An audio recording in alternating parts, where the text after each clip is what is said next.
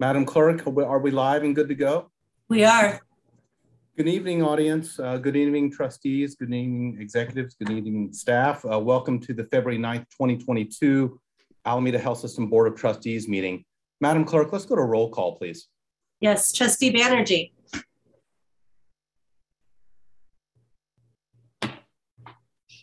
She is here. It looks like she might be having some issues, so I'll circle back around to her. Trustee Buffett. Here. Trustee Blue. Here. Trustee Chapman. Here. Trustee Esteen. Here. Trustee Fox. Here. Trustee Friedman. Here. Trustee Jensen. Here. Trustee Splendorio. Here. Trustee Banerjee. We're going to call her here. I see her. I think she's just having issues. Got it. So, Madam Clerk, we have a quorum, correct? We do have a quorum. Thank you. Okay, thank you. With that, we'll go to comment on public comment. So, public comment to our audience. As a reminder, this Board of Trustees welcomes public comment. We embrace public comment. As they say, all feedback and commentary is a gift. We try to live by that. A few notes on public comment for anyone interested in it. Point number one, you should inform the clerk of the board that you would like to make public comment. There are instructions on our agenda. Basically send our clerk of the board, COB, clerk of board at alamedahealthsystem.org, an email and tell her you would like to make public commentary.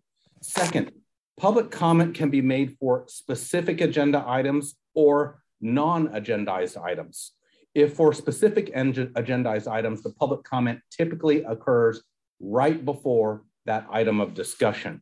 That's important for this evening. It's my impression that there's going to be a lot of public comment on one of the specific items related to the East Bay Medical Group. For those who are making public comment on, that is the last item of the evening.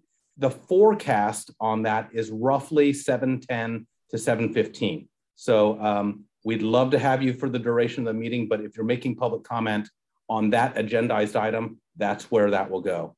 If it's for a non-agendized item, it will occur right now at the top of the meeting.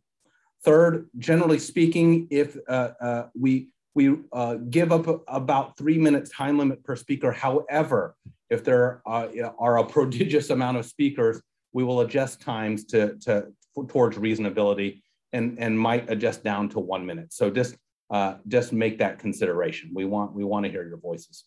So with that, Madam Clerk, are there any non-agendized public comments that you see? I don't have any. Okay, and I'm presuming that there is an array of public comment for the last item of the evening? Correct. Okay, wonderful. So for all those speakers, we look forward to your comments. All right, let's jump into the agenda, please. Item A, this is the executive officer's report. For those of you who attend, this is where we always introduce an article for our shared learning. The article this evening was entitled A Framework for Leaders Facing Difficult Decisions. So why did I choose this article? Well, there's not really a leader in any organization in any country of this world who doesn't confront difficult decisions. And also I'm a big fan of frameworks. So I found this framework on how leaders face difficult decisions a compelling read.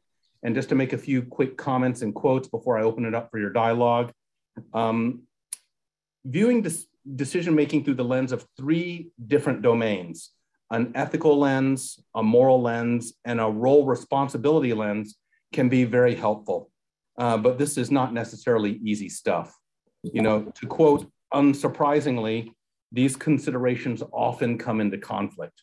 When this happens, there are no easy answers, but by carefully interrogating these three dimensions, leaders can move forward with confidence that the decisions they make reflect the best possible balance amongst their different principles.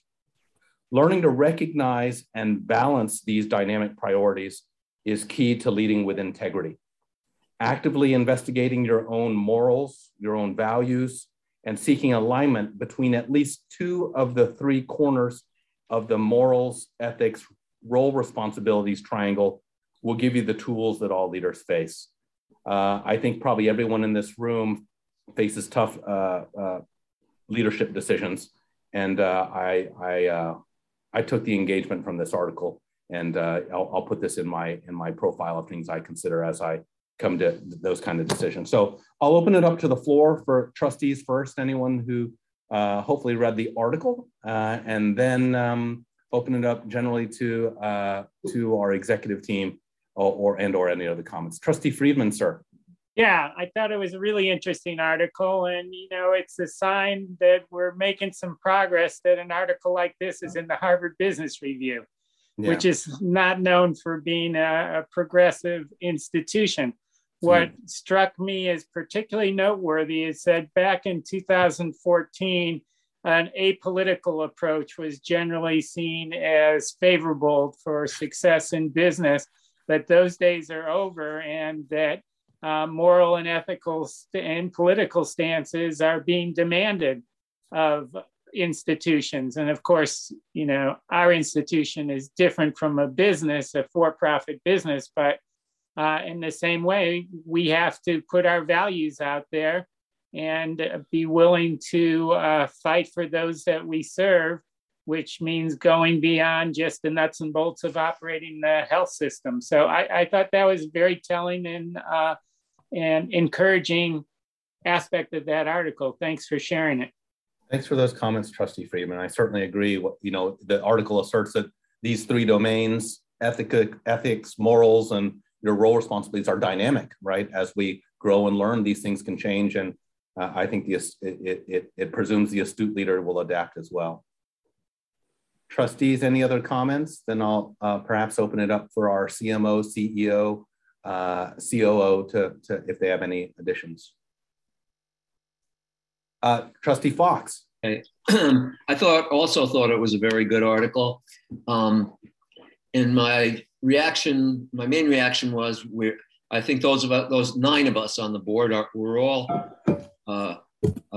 put here knowing, number one, that we have a duty of loyalty to the organization. That's the main reason we're here, and I think that's the main thing that we have to be cognizant of as we make difficult decisions. The people that appointed us here, I think, appointed us having looked at our ethical and moral standards, feeling that we would, you know, make decisions in the best interest of the organization, but adhering to fair, wise principles that we all have. So I think that puts us in a good position as well. Where you get into difficulty, of course, is when what is good for the organization is something that you don't feel that you can do, given your own moral compass or ethical compass. And in that case, if you can't change people's minds, then I guess you have the decision of whether to stay with the organization or not. Hopefully we won't get to that point. Yeah, great existential stuff to talk about. Trustees? I'll you know, affirm what Trustee Friedman and Fox have said, and again, kind of reiterate that leadership is never neutral. It's and data is never objective in that sense. Whose lived experience and whose perspectives are we centering in that decision making? And I think that those are the points to be made when we do that. Where does our mission lie? Where who are the impacted folks, and are their perspectives included in the decision-making process, or is that removed from there? How many degrees are the folks impacted by a decision removed from the process? Yeah. Thank you, Trustee Banerjee. You know, this article gave kind of a question pathway to work through, and it gave an example that unfortunately our CEO probably had the perspective of in this construct. The CEO had to consider. For the article, not for our organization. Let me repeat, for the article, the CEO in the article had to consider layoffs, right? Where does that occur within role responsibility and ethical responsibility and moral responsibility? It was a really interesting kind of walkthrough, and I hope we can continue to have these kind of dialogues. Mr. Jackson, sir, good evening. Thank you, Chair Bouquet, trustees. This article was phenomenal, and I am living exactly the kind of dilemmas that were posited. You have all seen my correspondence. I have been active in talking about things like the January 6th uprising at the Capitol, the fact that we are celebrating Black History Month.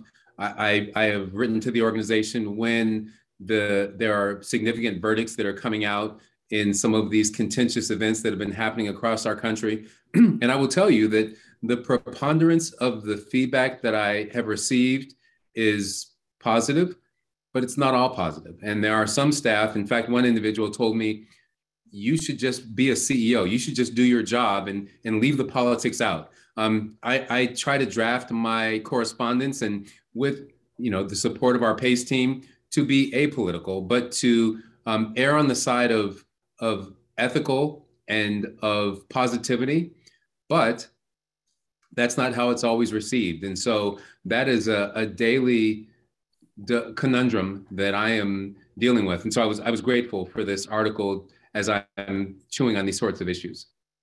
Thank you, Mr. Jackson. Any other comments from the audience on this before we kind of close out this item? Again, thank you for appeasing me and reading the articles. So with that, we'll close out item A1 and we'll go to item A2, which I'm very happy to go into. So for anyone who was paying attention, our roll call included a 9th member today, and it included a new name that many people or some of you have not heard. It's my pleasure and honor to introduce our newest and 9th trustee, Jet Renee Chapman. Jet Chapman. Jet was approved by the Board of Supervisors last week. Remember, the position is subject to the approval of the Board of Supervisors. So it's their position. And she is freshly sworn in, so she is now an official Alameda Health System trustee. Jet brings a wealth of human resources, labor, and county experience to the table. She has worked at Alameda County's Healthcare Services Agency for the past 8 years in their human resources department, and has risen to their Chief Human Resources Administrator, a position she's held for the last 5 years. Prior to that, she had extensive experience as a labor negotiator and representative for SEIU. It is our hope that Jet's appointment will help strengthen our relationship with the county and further broaden our board's perspective on issues related to HR and labor in specific and in general, all the other stuff that we do. I'm very happy to welcome her. I anticipate that she will be a member of our HR and our audit compliance committees. So let's all give a little bit of a round. And Jet, I told you I'd put you on the spot for a little bit, if you'll say a few words. Good evening, everyone, executive leadership team and board of trustees and all of the audience and everyone that's on this call. I am very honored and humbled to serve as a board of trustee with Alameda Health Systems. I am a native of Alameda County. I lived in Oakland and Hayward, and now I'm in Hayward, San Leandro, Union City. So I've been all over the county and just really excited, nervous, happy, ready to serve our community and ready to work with all of our leadership teams, our labor organizations, and everyone to try to do improvements to Alameda Health Systems and just be a partner the best way I can. I appreciate the opportunity that the Board of Supervisors have given me, and I look forward to working with all of you and partnering with all of you in the near future. Thanks. Welcome, Trustee Chapman. We really look forward to all working with you. That's item A2. I should have listed item A3. This is an executive officer's report, so I always want to give space to the Vice President of the Board, Trustee Jensen, and the Secretary of the Board, Trustee Esteen. Madam Vice President, Madam Secretary Treasurer, if anything.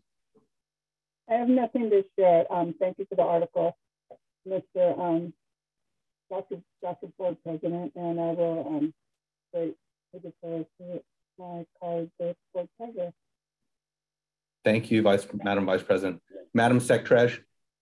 I would love to welcome you, Jet. Thank you for joining our board. We needed a 9th.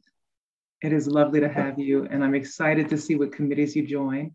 And also, I am really thrilled to see 86 participants on our meeting tonight. The level of participation is also incredible.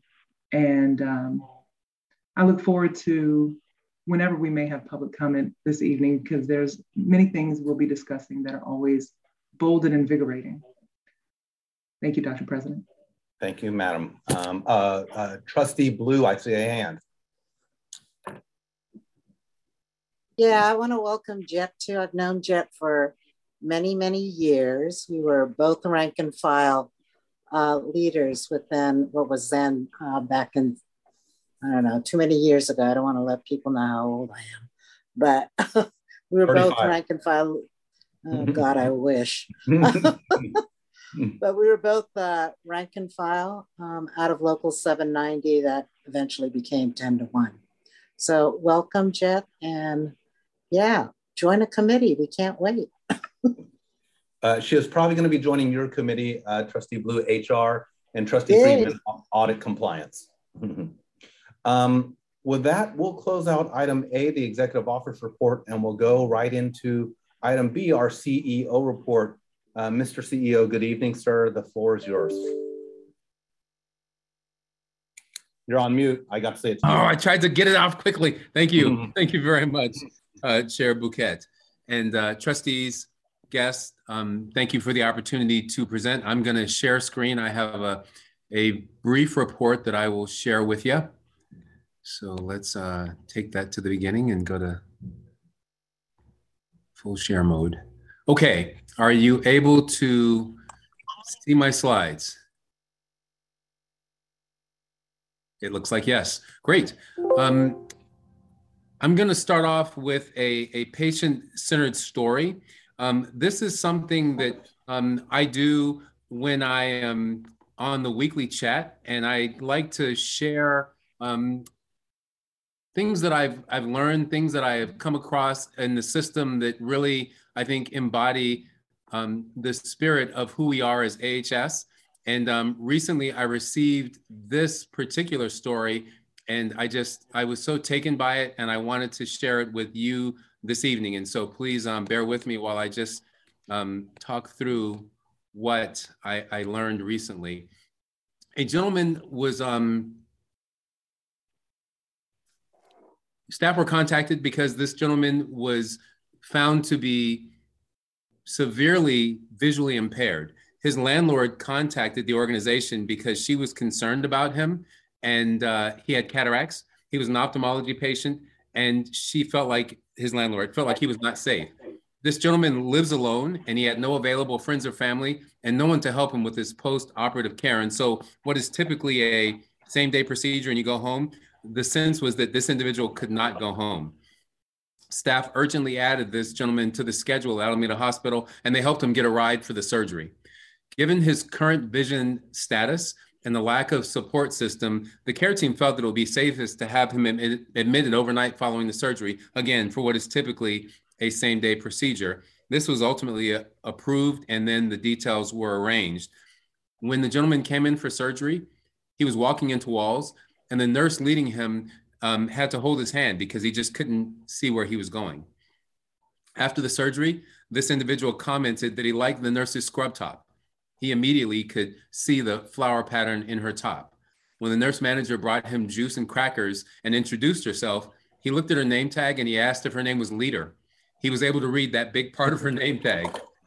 This was truly a success story, and there were many individuals who collaborated to make this case a success, and I just want to take a moment and name a few. Gina DiMento, Dr. Gregory Victorino, Dr. Jonathan Hernandez, Stephanie Olivia, Paulette Gary, Lisa Powers, Pat Reynolds, Janet Clayton, and Ronica Shelton. And a special thanks to Catherine Horner for bringing this story to my attention. And again, trustees, this is something that we do every week on the chat, just as an opportunity to really recognize staff who we believe have gone above and beyond. So happy to share that with you. I will move now to the operations update. And starting with sustainability, we have recently learned that effective the 1st of March, so in just under a month, our Highland ambulatory clinics on K7E2, HCP4, and HCP5 are going to rejoin K6, being a campus-wide federally qualified health center, also known as an FQHC. And I've listed some of the benefits of being an FQHC here. And I would really emphasize the fact that this really, we believe, drives health equity. And we think that being an FQHC, obviously there are compensation elements to that, but it really comes down to being able to provide the best care possible to those that we serve. So we're very excited about this. We will get more details to come on this, but very excited that these areas will once again be considered FQHC. I want to move now to patient experience. And this is, I'm going to talk about what we're doing to try to improve the patient experience.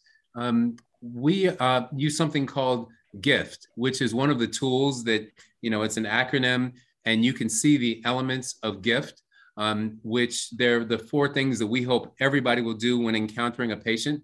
The first being greet the patient, actually acknowledging them, and then introducing yourself with your name, your title, and your department. And then what's the for? Why are you there? What is it that the patient can expect to happen as a result of your visit? And then finally, always ending with thank you.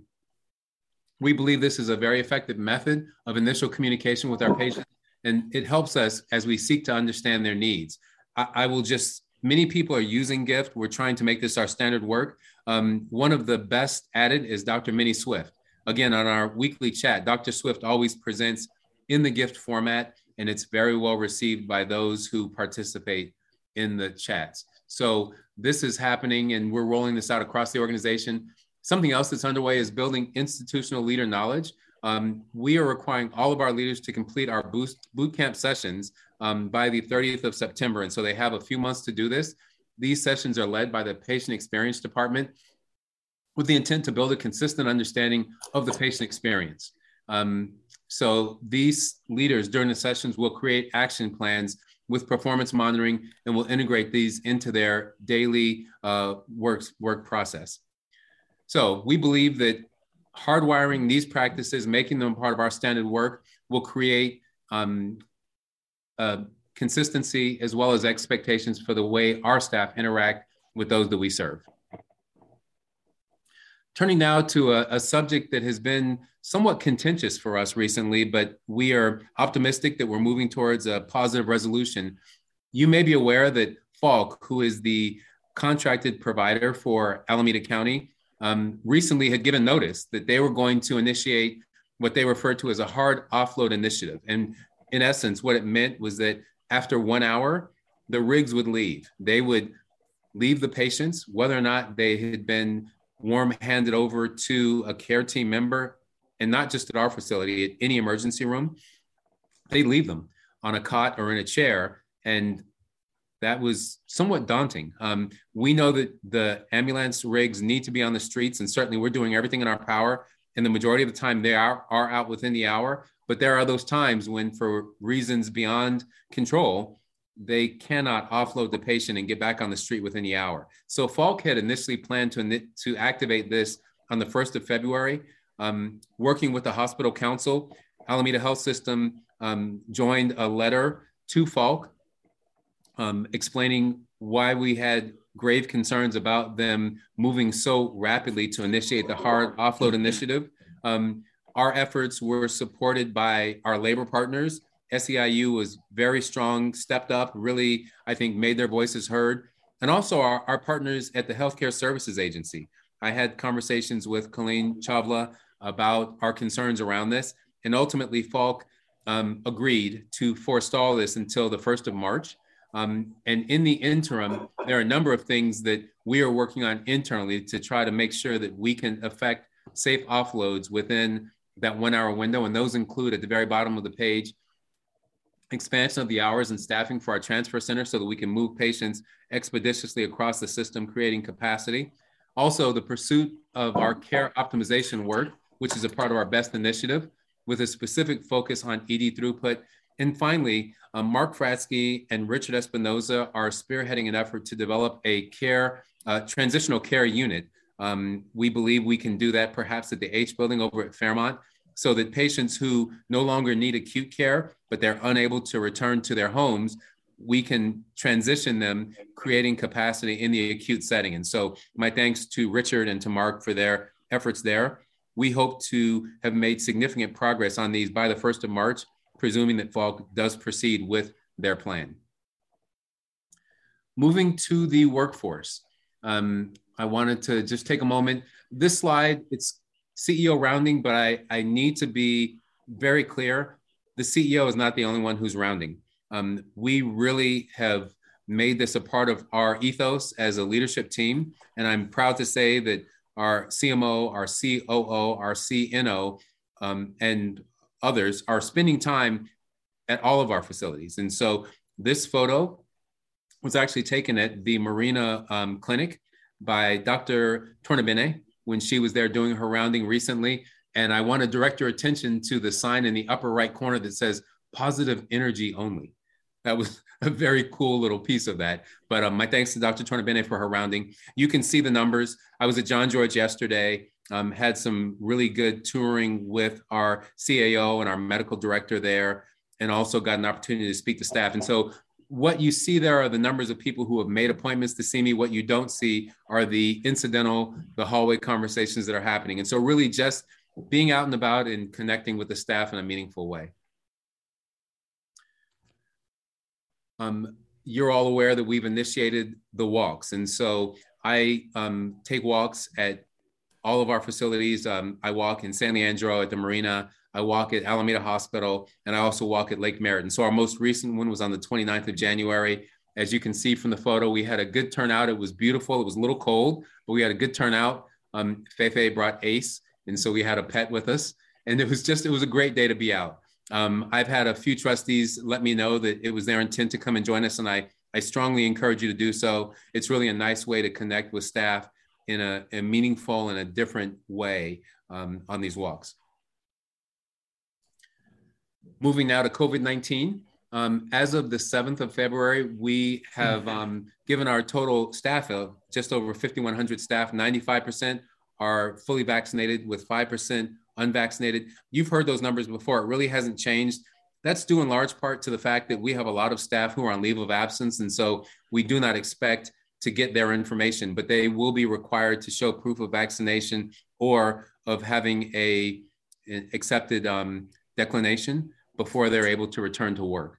The positive number that I'd like to direct you to here is the 77% of our staff who have received boosters. That, if you recall, last month, I believe we were in the 50s.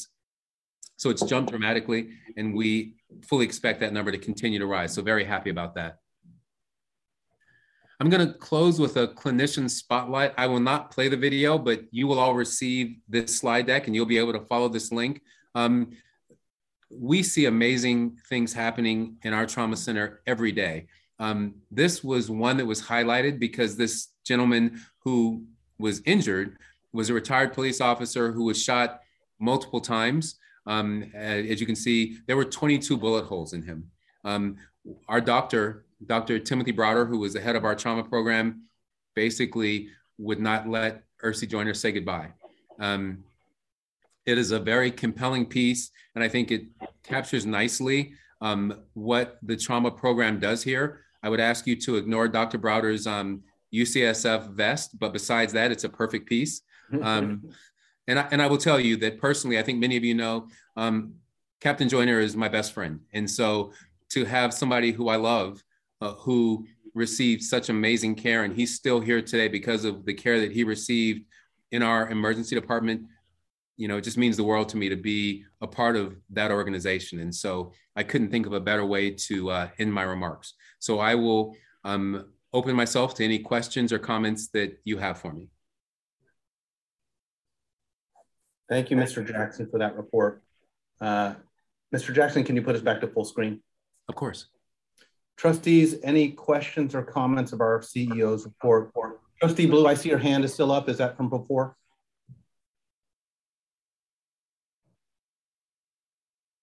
Now, I have a comment. Yes, ma'am. Yeah, I would encourage members of the board, if they can, to do these walkthroughs with James and the rest of the senior leadership team. The workers really do, they don't get to see the Board of Trustee members, and they probably kind of wonder, like, what do they do? but I really do encourage it. You do get a sense of what's going on at the hospitals. And it does send a signal to the employees that the board does take an interest, you know. Blue, you've been fantastic about joining me on the walks, and you're right. The staff really, it resonates with them to have an opportunity to speak to one of our trustees. So thank you for that. Trustees, any other comments? Trustee Estina. Sorry, my video is running slow, so trustees, you can just speak up. I can't see everybody for a second. Go ahead, Jen. I just wanted to say the Falck announcement is incredibly worrying to me, and I'm happy to know that the change at Fairmont is a possibility, because that sounds like it's something that's going to benefit the community in the long run, regardless of what happens with Falck. But that is a drastic move by the EMS provider, and it makes me concerned about, you know, is this happening with other providers? You know, is this going to be a trend? What's happening in other communities? Are we seeing other hospitals have impacts in this way? Because what Falck is experiencing is sadly not unique. It's happening in other areas and other hospitals as well. Your point is very well taken. Certainly Falck is the provider for Alameda County. And so all of the hospitals in this county really banded together to prepare the letter that went out. But to your point, other counties are experiencing very similar types of issues. And so we are not unique, and we are certainly open to lifting and dropping. We will take the best initiatives that we see to try to implement them at our facilities to make sure that we are doing everything in our power to get those rigs back on the street.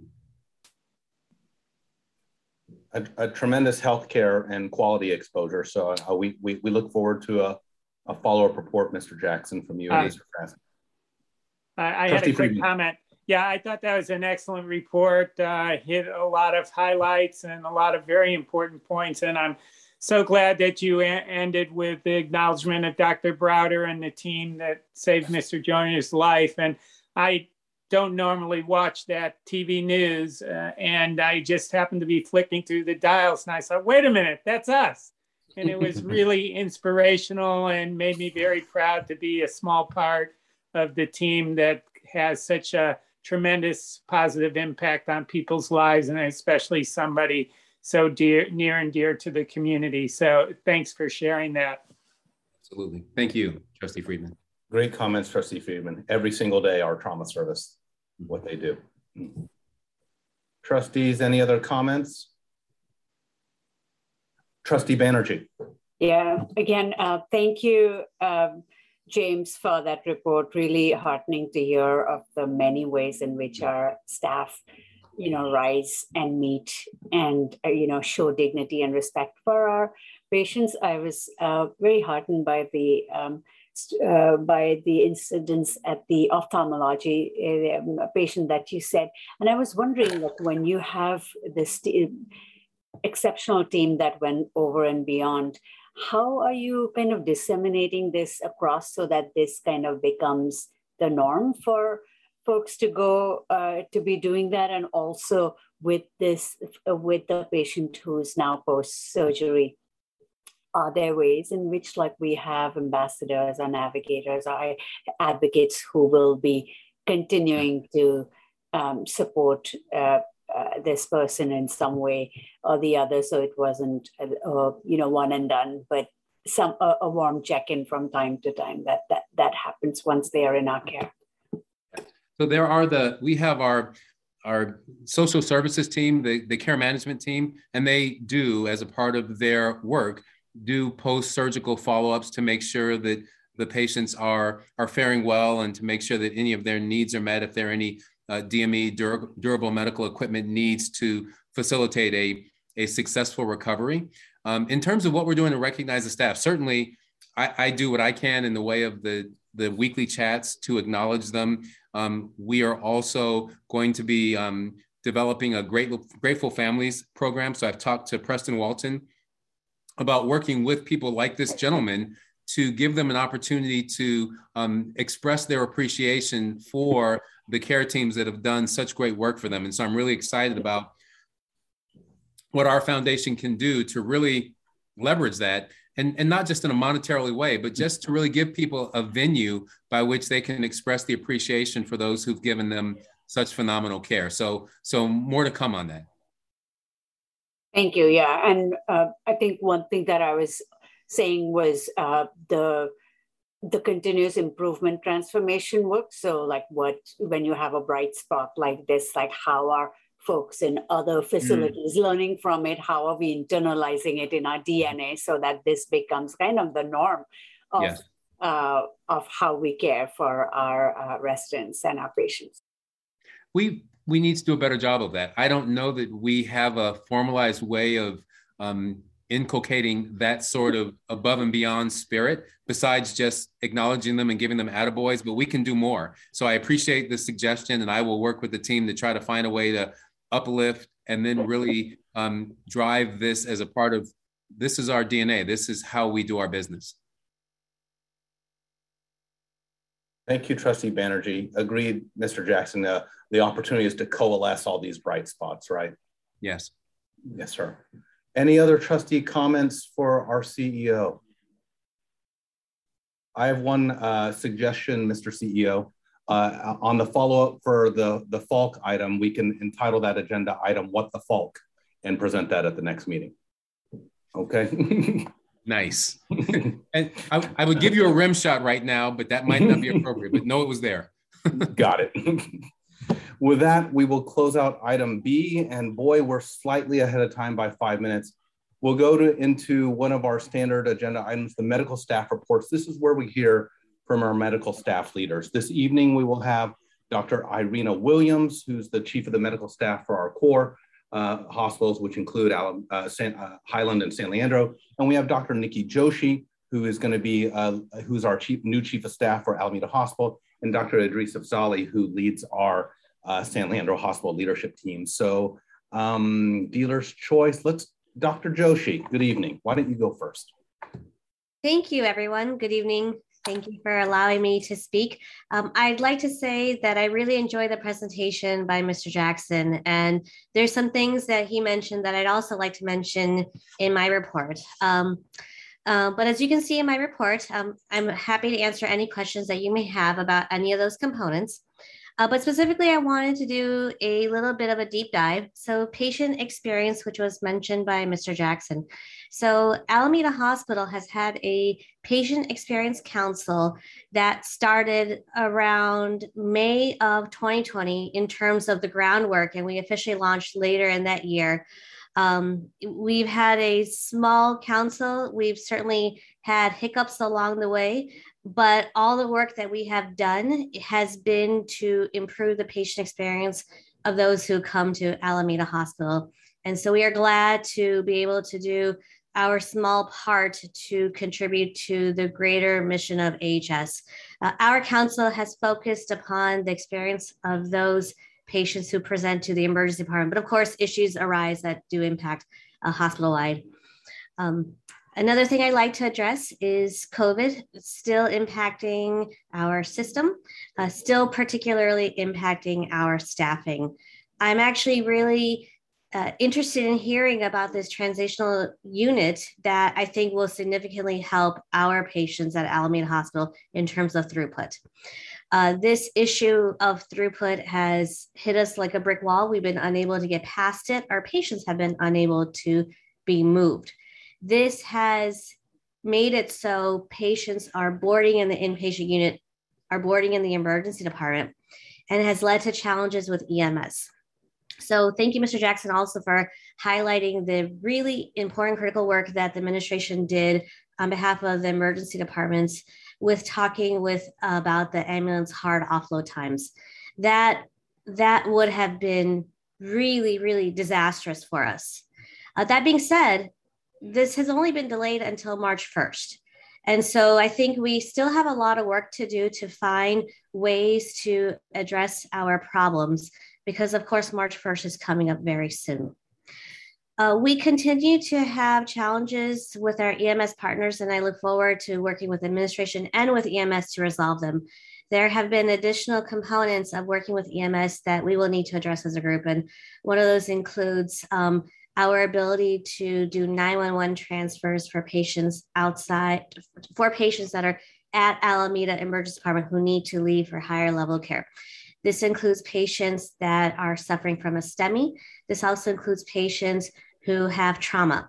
Why would these patients come to Alameda Hospital? We're not a trauma center, we're not a STEMI center. Well, often patients self-present because they come to the nearest hospital. So we essentially need to work with EMS. They are our partners. They're an important part of our system. So I'm really looking forward to administration helping us with that. Let's see, I mentioned this previously, but it's still important to repeat, blood bank shortages. Dr. Valerie Ng has made a lot of noise about this in recent times. The situation was quite dire a few weeks ago. It's slightly better, but we still need to replenish our blood bank supplies. So I know there are plans in the works for having a blood bank drive that will be held by AHS. And I am looking forward to hearing more about it, because I want to make sure that as a system we're participating, that we're getting word out to our community partners to participate. When you go to the Red Cross, you can register for an account. And it's interesting because you can actually see where your blood goes. A friend of mine does this, he donates regularly. And he's actually able to see where his blood goes, which hospital, once his blood crossed state lines. So I think it's important to know that the blood we donate will be used for our patients. Another point that's in my report is access to surgical subspecialists and medical subspecialists. So this issue also I've had in my report for many months. I know that Dr. Pune before me had this on her report as well. It's a complicated issue and there's a lot of parts. What e-consults refers to is our ability, the emergency department and inpatient doctors, to be able to make outpatient appointments for our patients, ability to have them be seen by a GI doctor in the clinic, ability for them to be seen by neurology in the clinic. So Dr. Irina Williams has taken on this work group. A lot of progress has been made, but we still have ways to go in order to make this process more streamlined. So I look forward to working with her on that. Radiology, we are having issues with VRAD. I know that Dr. Tornabene is working on this issue, so I'm glad that she's taking this on. VRAD is an important part of giving us access to 24-hour radiology, which we definitely need. And then the last thing is surgical subspecialists. And I will be making a comment later on with the agenda items that are upcoming, so I can expand more upon that later on. But just know that Alameda Hospital, we don't have access to all of the surgical subspecialists that are available to us at AHS. And there's a myriad of reasons for why that is, which we'll get into later on. But know that we need these resources for our patients here. And that's the conclusion of my report. Happy to answer any questions.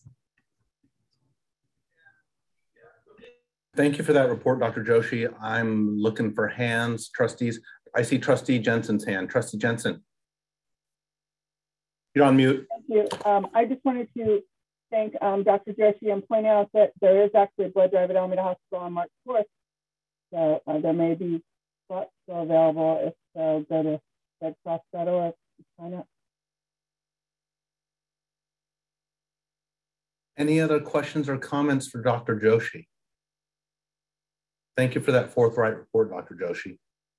Next, let's go with Dr. Afzali, and then we'll end with Dr. Williams. Good evening, Dr. Afzali. Good evening, all. Thank you for having me. San Leandro Leadership Committee met about just over a week ago, last Tuesday, for February. One of our biggest items for discussion was, as I had mentioned previous month, was sort of changes coming up to the SLH Leadership Committee. I find it as a critical committee for the medical staff, both in terms of identity and representation. However, we need to do some soul searching and identify where we fit in within the organization. There was no concrete decisions made one way or the other, so there's more discussion to follow.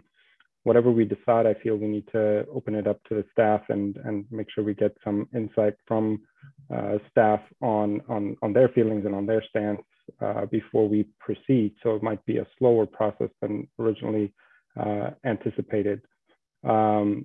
So more to come on that next month and the month following, hopefully. Dr. Joshi mentioned staffing. It's a critical issue at San Leandro. For the third time this year, we had the emergency department staff with 4 RNs. Now, if we're talking about volumes of 90, 100 plus patients per day, that's an impossible task for our nurses to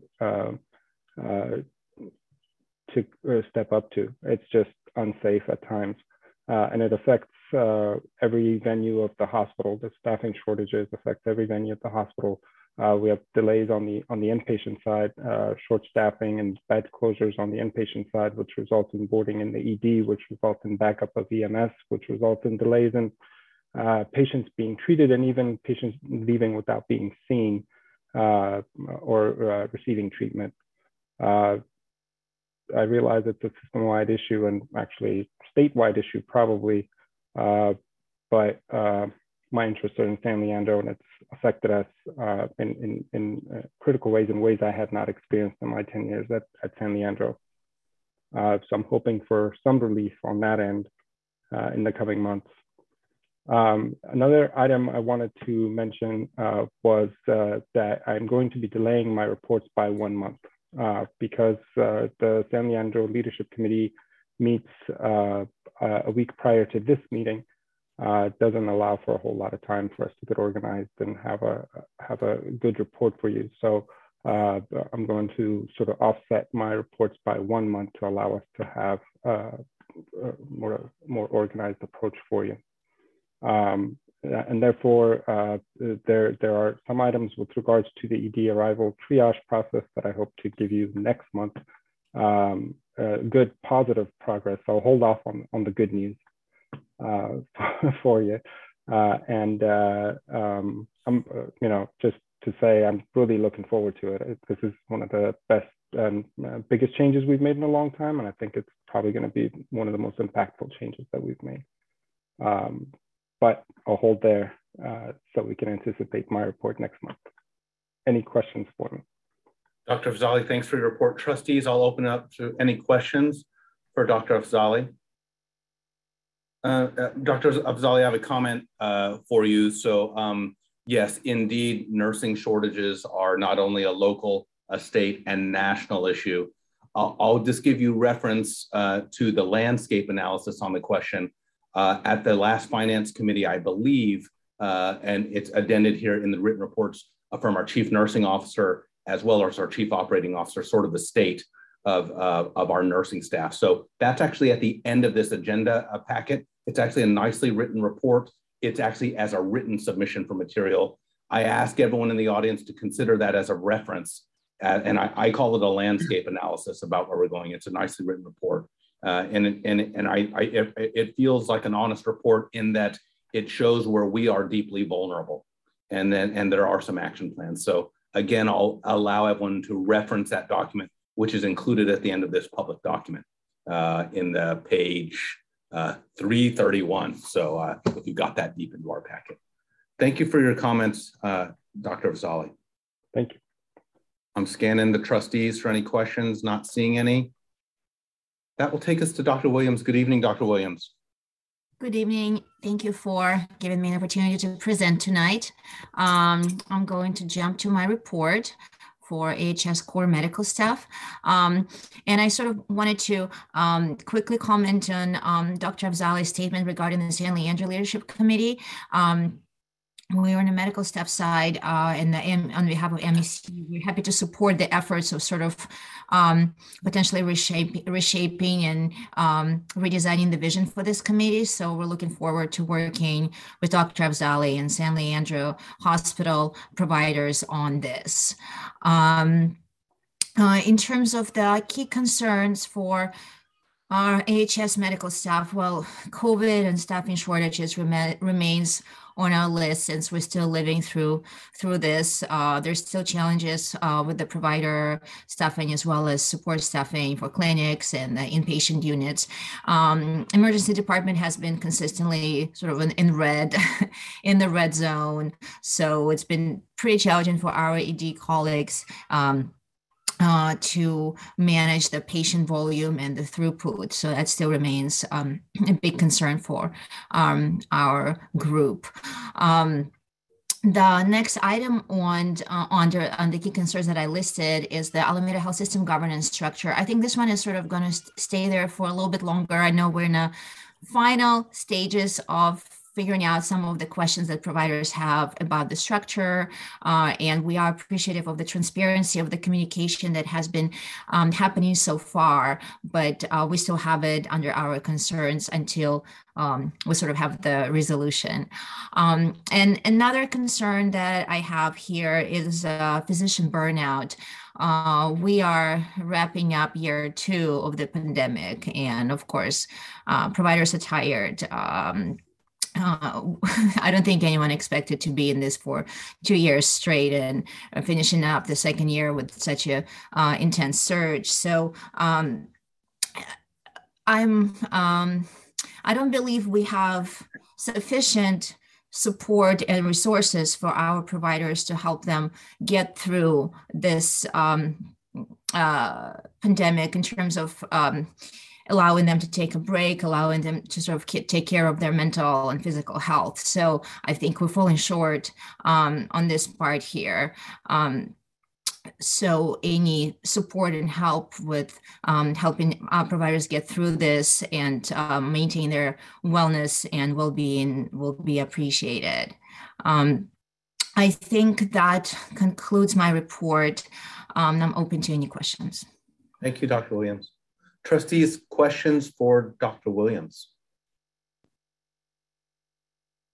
Dr. Williams, I have a question. If you can help this board with some direction of specificity, how do we help our staff, physicians, nurses, general staff? How do we help people navigate? Can you, if you could put some specific things down on paper, and I know you've had this discussion in the MEC, can you talk about some idea generation, which we could maybe use as a little springboard right here?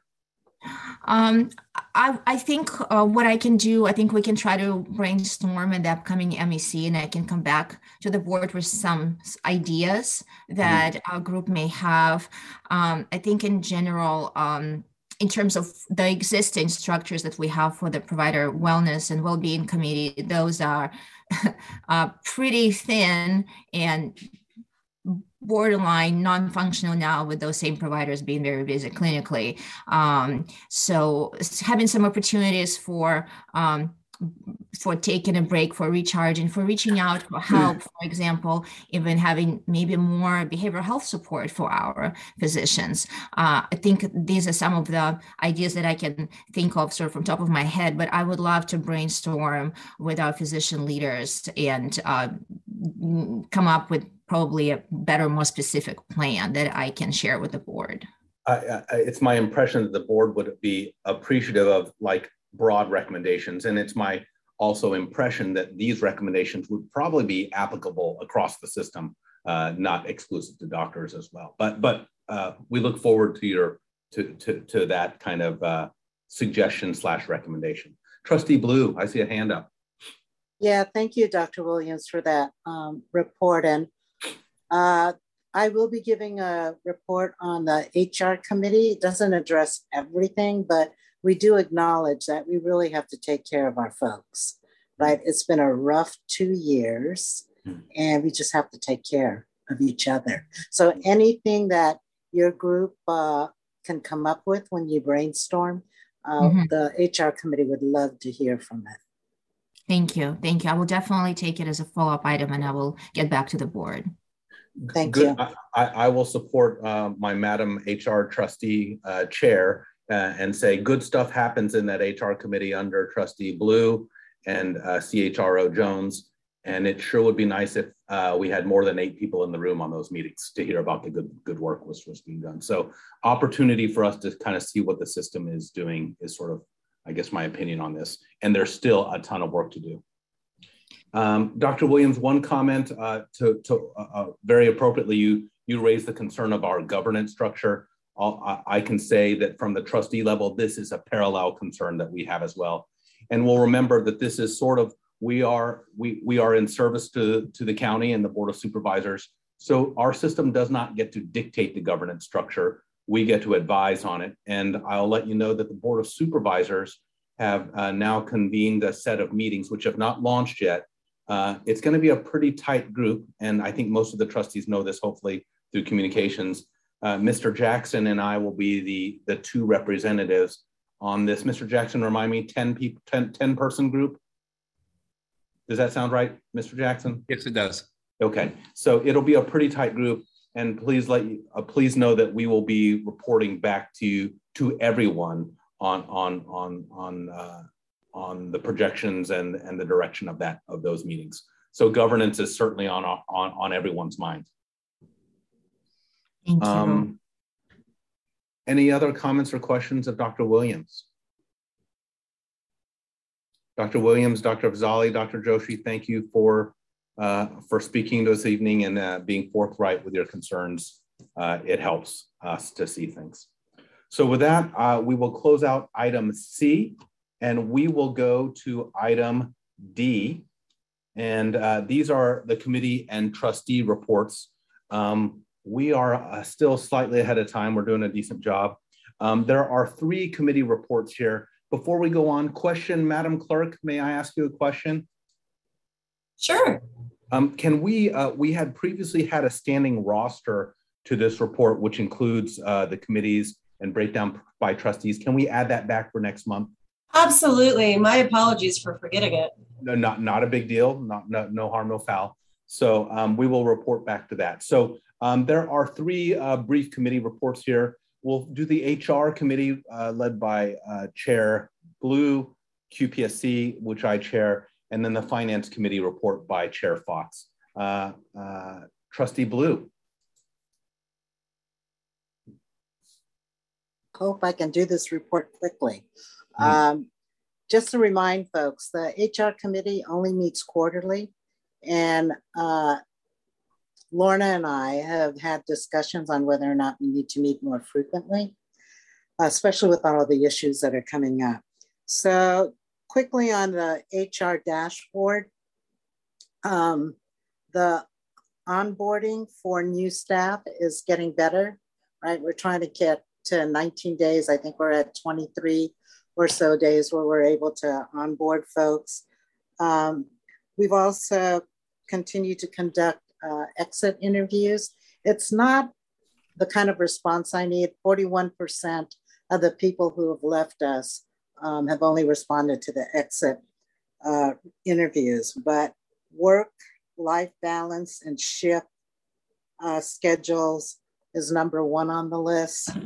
Relocation and retirement are number 2, number 3. And buried in that is also compensation, because we're not as competitive as we need to be within the private sector. So we continue to lose staff on that. So that's on the dashboard.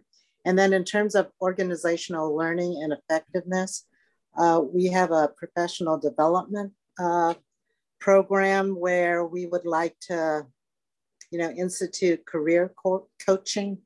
And Lauren, if you're here, chime in. But career coaching, we have Growth Space as a vendor. The contract with them is in development, but they're going to tailor a program to the needs of Alameda Health Service. There's also discussion about tuition reimbursement. There's reimbursement available for some folks, but not for everybody. So we have to have further discussion on that, because we do have staff that want to move up, right? In terms of getting their degrees and whatnot. The mentor-mentee program, we are going to start a pilot. There's 15 participants so far. We hope to start that in February, and we hope to increase it to 50 participants in the future. We have the pilot will start in March, actually, on that. In terms of cultural improvement within the system, we have a process now for affinity groups to address diversity, equity, inclusion, and belonging. And there was a whole process for folks to apply to have an affinity group. So far, 2 groups have come forward and submitted their papers. There is going to be some resources for these committees so that they can do their work. And one of them is Latinx, and I think the other one is LGBTQ. Is that correct, Lorna? Did I get that right? No, actually, it's the African American caregiver group. Okay, but LGBTQ, there was some interest, right, in forming that? Okay, great. In terms of that's the affinity groups, and then also the emotional intelligence work that we're doing, because it's been a tough 2 years, right, for staff, and so there's definitely impact. So we hired a person, D.B. Bedford, who was born and raised in Oakland, is an ex-felon and is now a parole officer. He's had experience working with large healthcare systems, including unionized workers. Tuition reimbursement, I mentioned that already, and I think that's it. I think I got everything. Is there anything else, Lorna? All right. Well done. And welcome, Jet. If you're going to join us, that'll be great. Trustees, any questions of our HR chair? Excellent. So our next item would be the QPSC committee report from 1/26/22. In brief, we did the regular work of the committee, which is to approve credentialing policies and procedures, hear quality reports, and then directly interact with our med staff leaders. We reviewed the True North metric dashboard. Unfortunately, 7 of our 10 metrics didn't perform to kind of projection. 3 of the 10 did, but it was very close, but they weren't at projection. So we're still being very mindful of that. We have a high quality team, and I know they work very, very hard. One thing which is really important is coming up is that the Joint Commission was projected to come in November, December to Alameda Hospital. Remember, Restored is still in that window. With the COVID surge, the Omicron surge, that's sort of been put off. And I know that they will be coming soon. So from a compliance and regulatory and quality point of view, this is one of the big deals for our organization anytime the Joint Commission comes. So that's sort of one of our main things. The dashboard is available for you to review as always. The article we reviewed, we always review an article, was actually submitted by Trustee Friedman to me earlier this year. It came out of the Atlantic, and it's called "Hospitals Are in Serious Trouble." It's actually quite a good read, and it is not like, oh, the sky is falling. It was, in my opinion, sort of a thoughtful analysis and walkthrough, and I want to give you a few quotes. "This is not a dramatic Armageddon. It happens inch by inch. The danger of COVID to individual Americans has gone far past the risk that one infection might pose, because the coronavirus has now plunged the entire health system into a state of chronic decay." So that's sort of the essence of the article, is that the positions that we were in 2 years ago where the sky is immediately falling has changed. And we are now seeing this in our HR committee, and as we talk about our people, about burnout and the like. So I think this is an area of primary interest for every health system in this country. And then we just have to think outside the box as to how we can address these issues. After that article, we heard a report on the system response to COVID-19. This was led by CMO Tornabene, COVID treatment lead Dr. Moazid, Chief Nursing Officer Lofton, and Chief Administrative Officer Espinoza. It was actually a very thoughtful and detailed review. Those records are available for the public to review. It shows the prodigious work which has occurred over this timescape of 2 years. It's been a lot of work, and it helps give us sort of a landscape understanding. In my opinion, the marquee presentation for the evening was the Quality Improvement Project. For those of you who don't attend QPSC every month, we hear a Quality Improvement Project selected by our Chief Medical Officer, Dr. Tornabene. And for this month, she selected the IT Service Center and First Call Resolution. Now, I want to say at face value, that looks like a really, really boring report. But I will tell you that, in my opinion, this was an extremely nice case study on management, team performance, a commitment to excellence, and I would dare say even leadership by Tish Murray, who helps lead that. So that was sort of, that was our Quality and Professional Services Committee meeting for that evening. Any comments or questions for the quality report? I guess my additional comment is this is how we start to coalesce those areas of brightness in the system by just keep mentioning it, because for the quality members who were in the room that evening, it was, again, it sounds at face value like it might be something boring, but watching how the IT has responded to the challenges put before them actually was quite impressive. So with that, I'll close out item D2 and give it to Chair Fox for his report on the Finance Committee from 2-2. Hey, thank you. Finance Committee met a week ago tonight. And first off, we received a very favorable financial update from CFO Kim Miranda. Although volume is generally behind budget year to date, we're halfway through the fiscal year now, it is ahead of last year's volume. And we have favorable profit variances primarily due to higher than budgeted collection rates. And those stem in large part from the best improvement efforts that have been implemented. And also because of the large government payments we've received from the American Rescue Plan that were not budgeted. The bottom line from this is that year-to-date December, we have a net income of $56 million versus $13 million budget and a $33 million loss last year at this time. And our operating cash flow, or EBITDA, is $60 million compared to a $19 million budget and a $26 million loss year-to-date last year. So for all on the call, just because we are a not-for-profit government organization, does that mean that we're not allowed to make money? And the answer to that is no. Not-for-profit doesn't mean that we're expected to lose money or obligated to lose money. What it means is there are no private stockholders who take the profits out of the organization. And that's because there is no stock, okay? Nobody on the board and nobody in administration owns stock in AHS. There is no stock. If we were to wrap up our business, all of our net profits, if there are any, belong to the community. In fact, we need to generate profits and favorable cash flow because healthcare is a very capital intense industry. We have a tremendous appetite at AHS for buildings and facilities, equipment, IT systems, and we need to offset prior losses.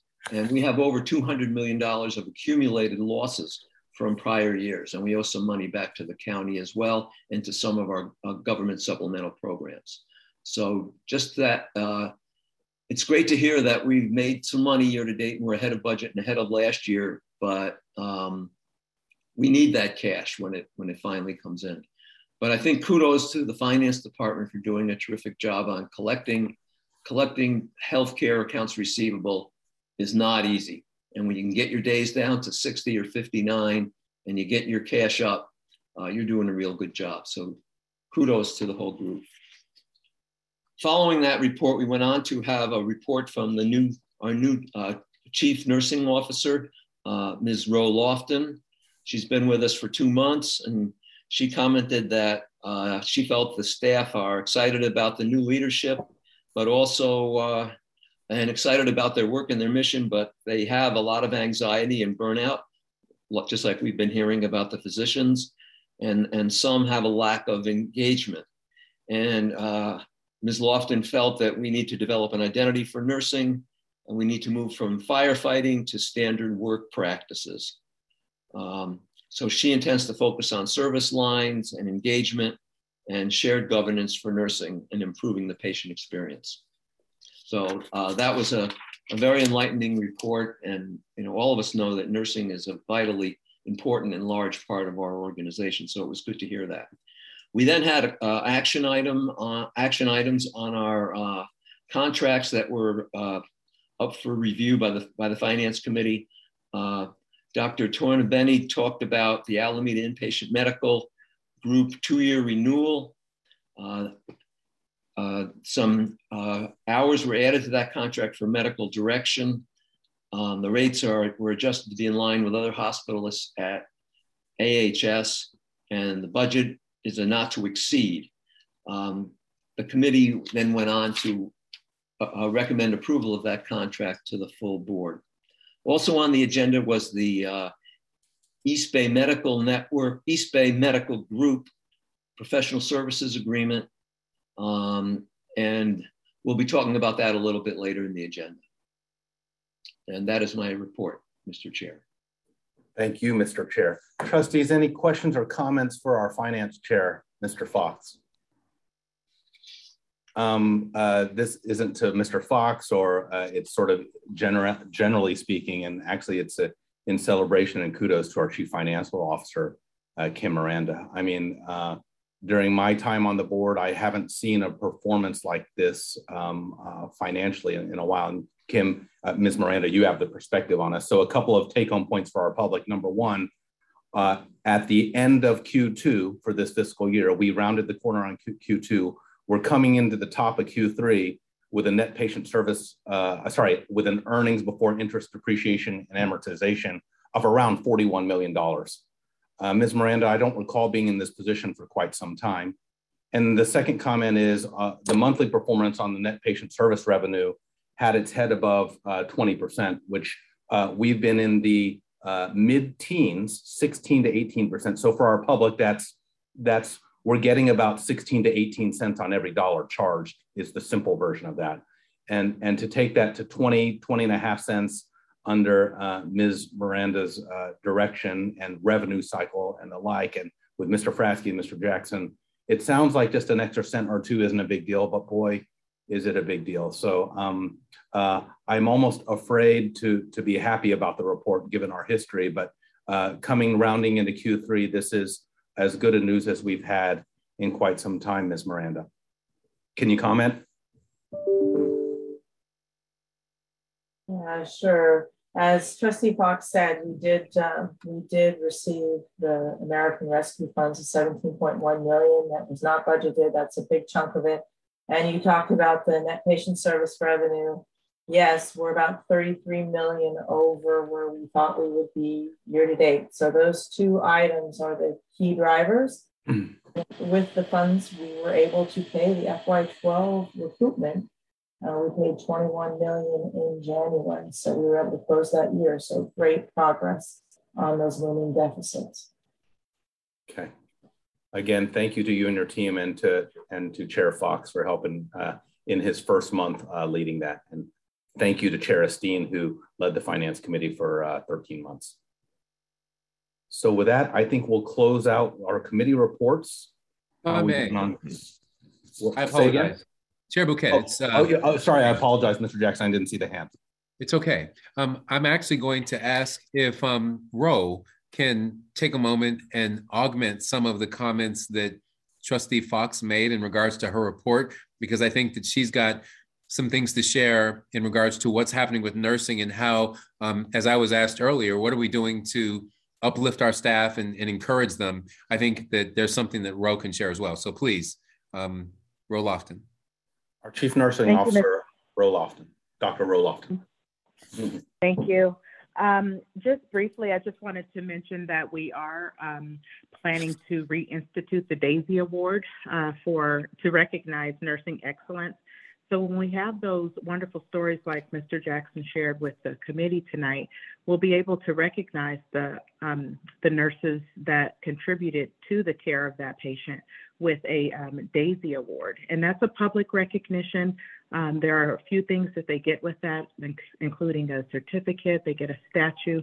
It's very meaningful, and it's something that's actually voted on by their peers. So their peers can nominate them, physicians can nominate them, leadership can, but it really highlights the extraordinary work that the nurses are doing. And they're given, you know, a certificate, flowers, really making a big deal out of it and really focusing on the great work that they've done. So I just wanted to comment that we are looking at recognition, and not just for nurses, but for all of the caregivers. Thank you, Ms. Lofton, Dr. Lofton. Any comments or questions in addition to that? All right, team, with that, we will close out item D. We'll go into item E, which is the consent agenda. Trustees, there are 6 items on the consent agenda before you: minutes, policies and procedures for AHS and the medical staff, educational competencies, the AIM contract, and the teleconference resolution, which we are required to do every 30 days pursuant to Assembly Bill 361. There are 6 items there. Before entertaining a motion to approve the entirety of the consent agenda, are there any items that need to be removed for discussion? Madam Jensen. Thank you, Dr. Chair. I actually want to comment on one item, and I want to ask that the contract approval for AIM be pulled, because I have a question of Dr. Tornabene. So we will, so given that, we will pull item E5 for discussion. So may I entertain a motion to approve items E1, 2, 3, 4, and 6? I'll make a motion to approve, and I also wanted to ask if I could comment after the motion and second, if I could just make a comment about one of the items. So absolutely. Who made the motion? I did, along with someone else. Actually, I wanted to make a comment. So should I pull the item, Trustee Esteem? I don't. That's a good question. Sure. Okay. I would like to. I'd like to pull the item about meeting remotely for discussion. So we will pull item E5, the AIM contract, and item E6. So I'll redo the motion for, yes, sir. E1, 2, 3, and 4. Yeah, I'll yes, second. Sir. Got it. We have a second for items E1 through E4. Madam Clerk, roll call. Yes, Trustee Banerjee. Aye. Trustee Bouquet. Aye. Trustee Blue. Aye. Trustee Chapman. Aye. Trustee Esteem. Aye. Trustee Fox. Aye. Trustee Friedman. Aye. Trustee Jensen. Aye. Trustee Splendoria. Aye. The motion passes. Wow, 9 trustees. That's cool. Let's go to. I wanted to comment actually on one of the items. Thank you. Go for it. Yeah, I just want to comment and to the board and just point out that the competencies, the staff professional competencies, it's really worth reading. It's quite long, but there's a lot of information there, especially things that we often discuss, and there's some legal. What I wanted to point out is especially the issues that are in there. There's a lot of good information about things like EMTALA, the Stark laws, anti-kickback statutes, about medication, and these aren't the policies, but these are just what staff and physician staff, everyone in a health system should be aware of. So I just would urge everyone to spend a little time on it. I found it very, very good and interesting. And I also appreciated, I learned what all the codes are for, that I often say, wait, what's a code purple, or what's a code red and a half. So now I know what these things are, having looked at that chart. So thank you very much. Trustee Jensen, I think that's a great comment. Obviously, as a doctor, I had to go through them as well. And boy, there's something to be learned from all of us who take these. Madam Clerk, may I have a request that you'll reach out to our medical staff to actually get a separate, so it's not buried in this agenda item. So this can be sort of an informational item in a separate email to the trustees, and then we'll put it in our, if you will, resource and learning library, the provider educational competencies as a resource. Absolutely. Thank you, Madam Clerk. Trustee Jensen, back to you on item E5, the AIM contract.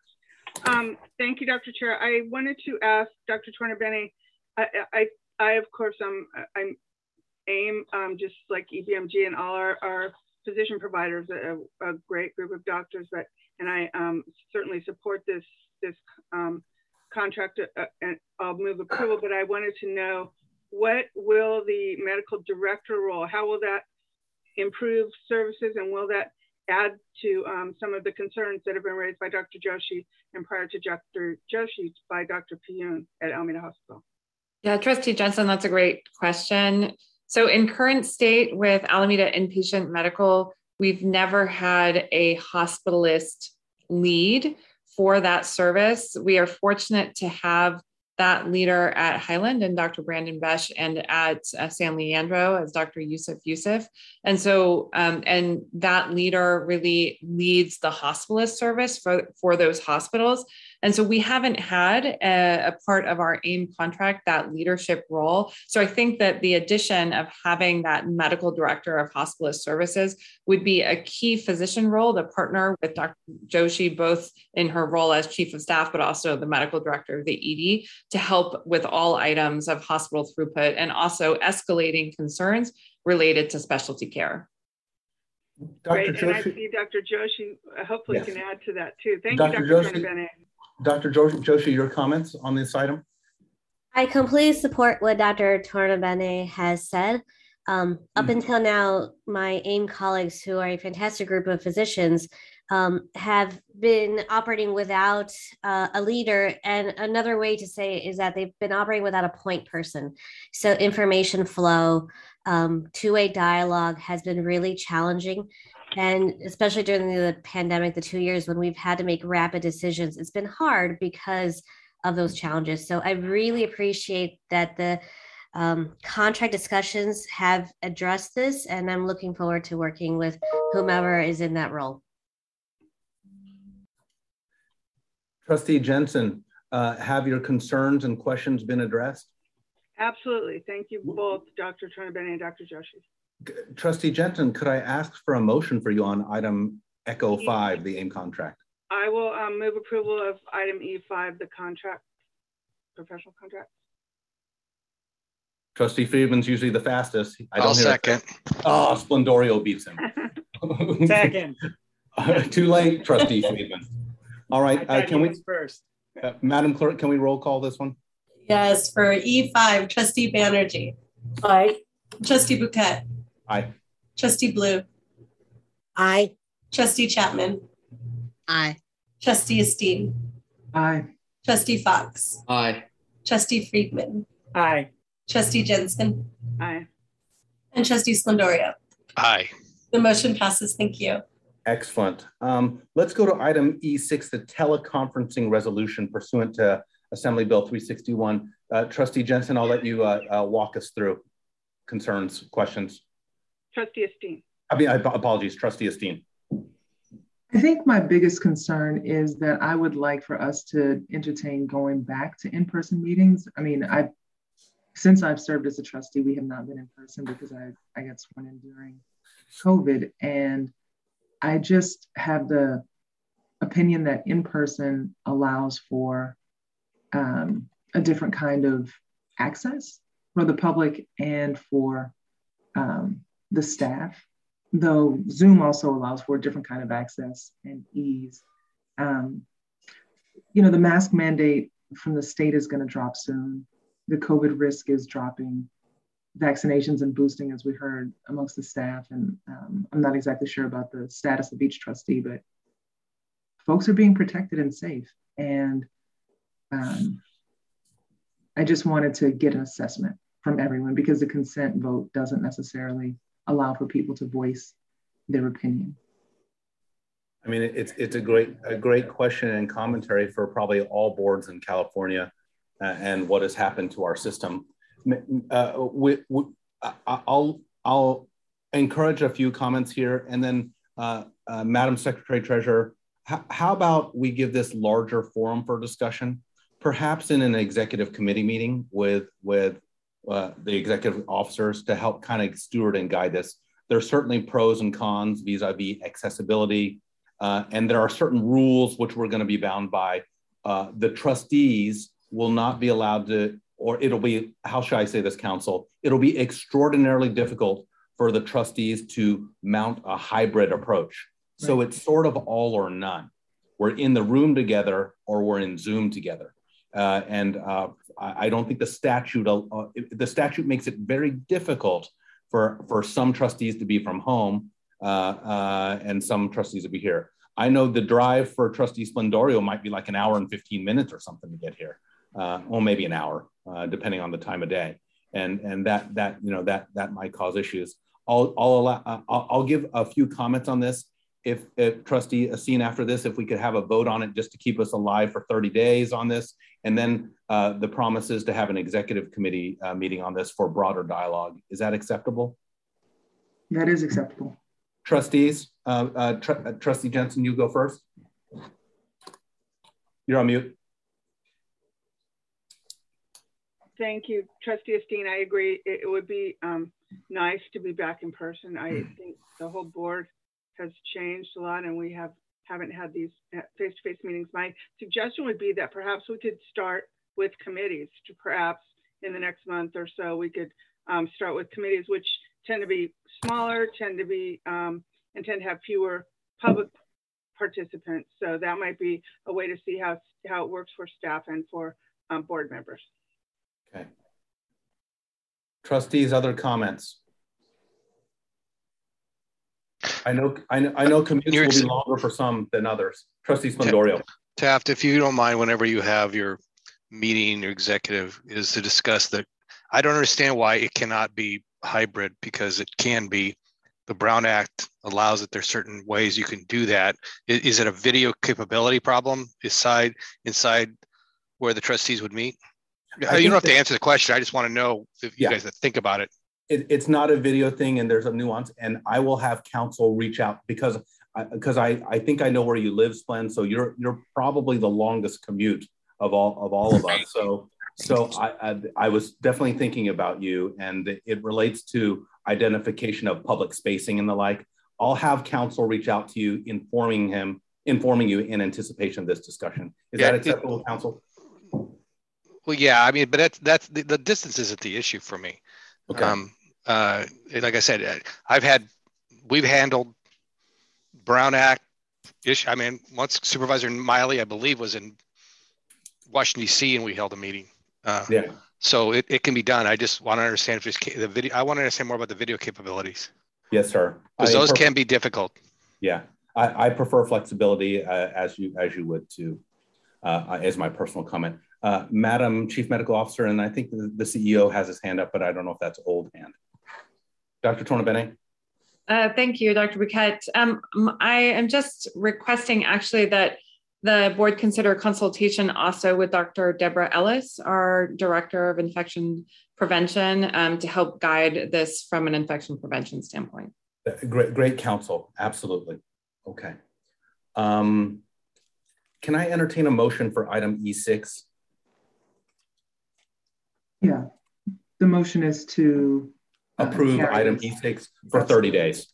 Absolutely. I'll second Taft. Trustee Friedman gets boxed out again.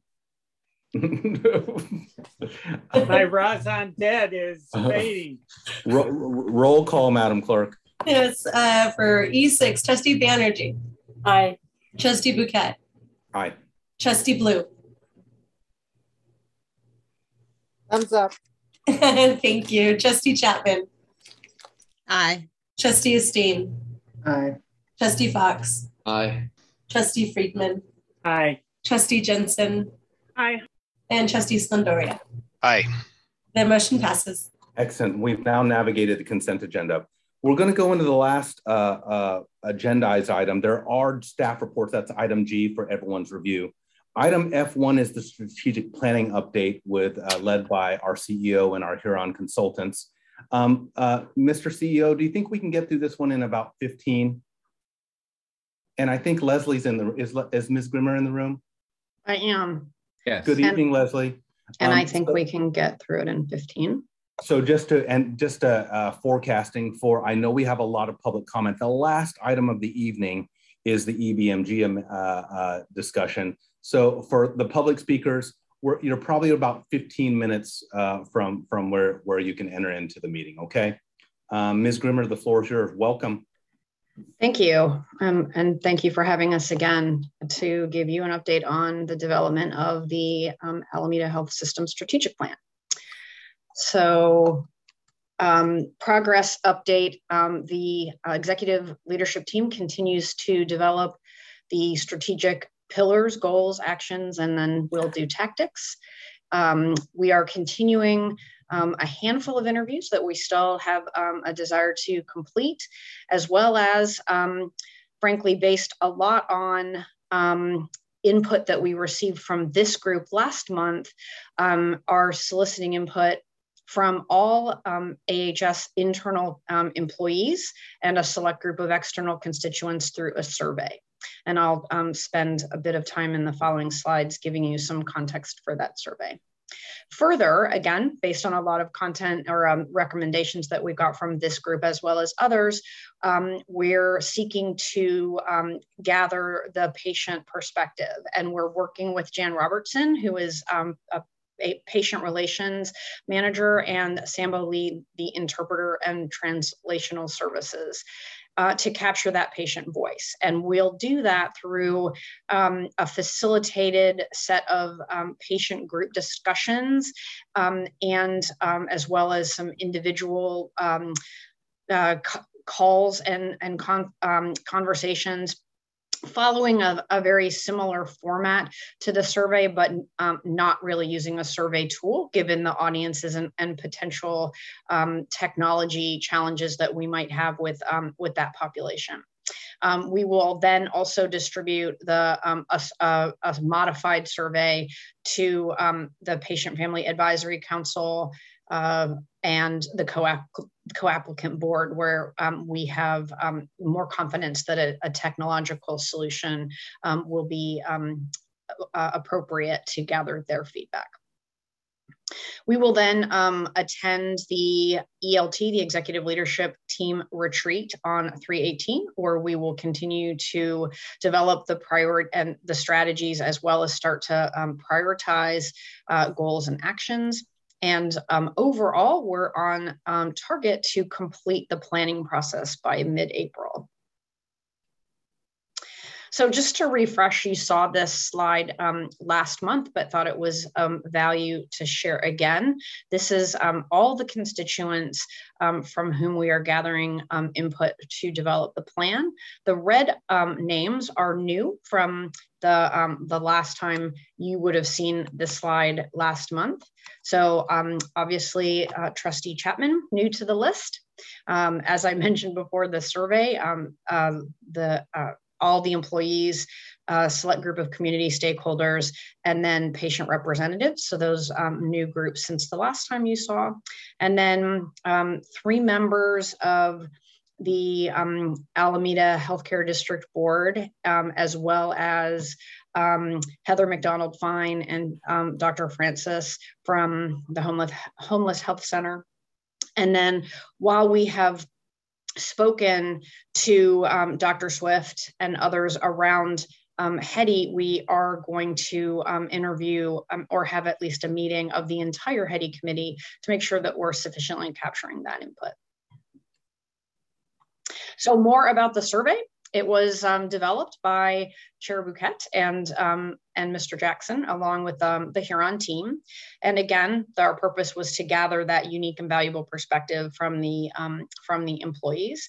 And we're asking questions around a little bit of demographic information about the stakeholders, which is optional, but it helps us just kind of segment the feedback that we're getting.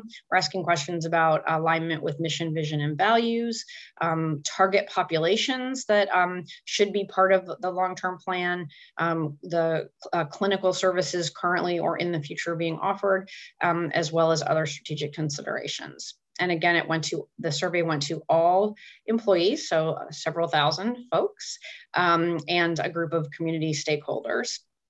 The survey was sent on the 1st of February, and we will close the survey on Friday of this week.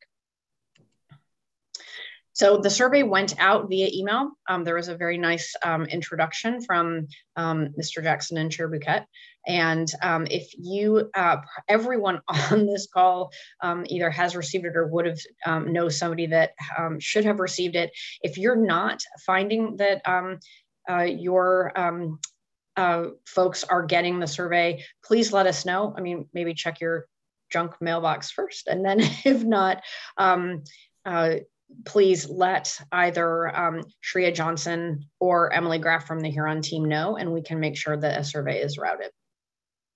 Mr. Jackson further promoted the participation in the survey on his February 2nd desktop chat, and it's on the AHS internet with a reminder to please complete the survey by 2/11.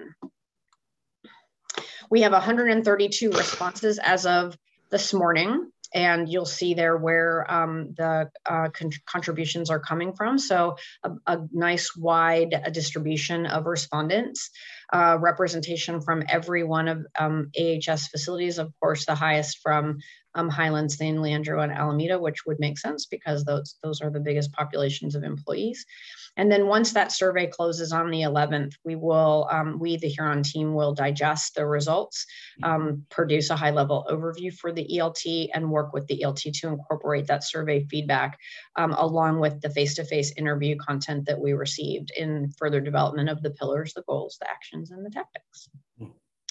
And so my final comment on the survey is we're actually pretty pleased with 132 responses. You don't typically get a really high percentage of responses for things like this, but we would, you know, the more voices, the better. So, you know, as you go back to your constituents, please encourage them to complete the survey, because we just want to have, you know, really great representation.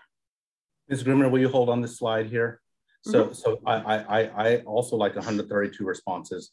There are a lot of physicians in the room this evening, and I see 13 physician leaders have responded. So I guess there's a call to action. Please, all people who've been, make your voice heard.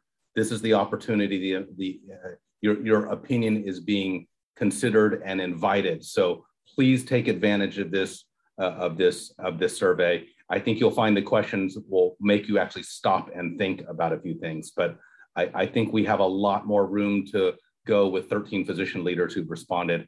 You know, if we tally all our MECs, we probably have, you know, on the order of 30. So, and then this was sent more broadly. So docs, please show. Thank you. I'll stand for questions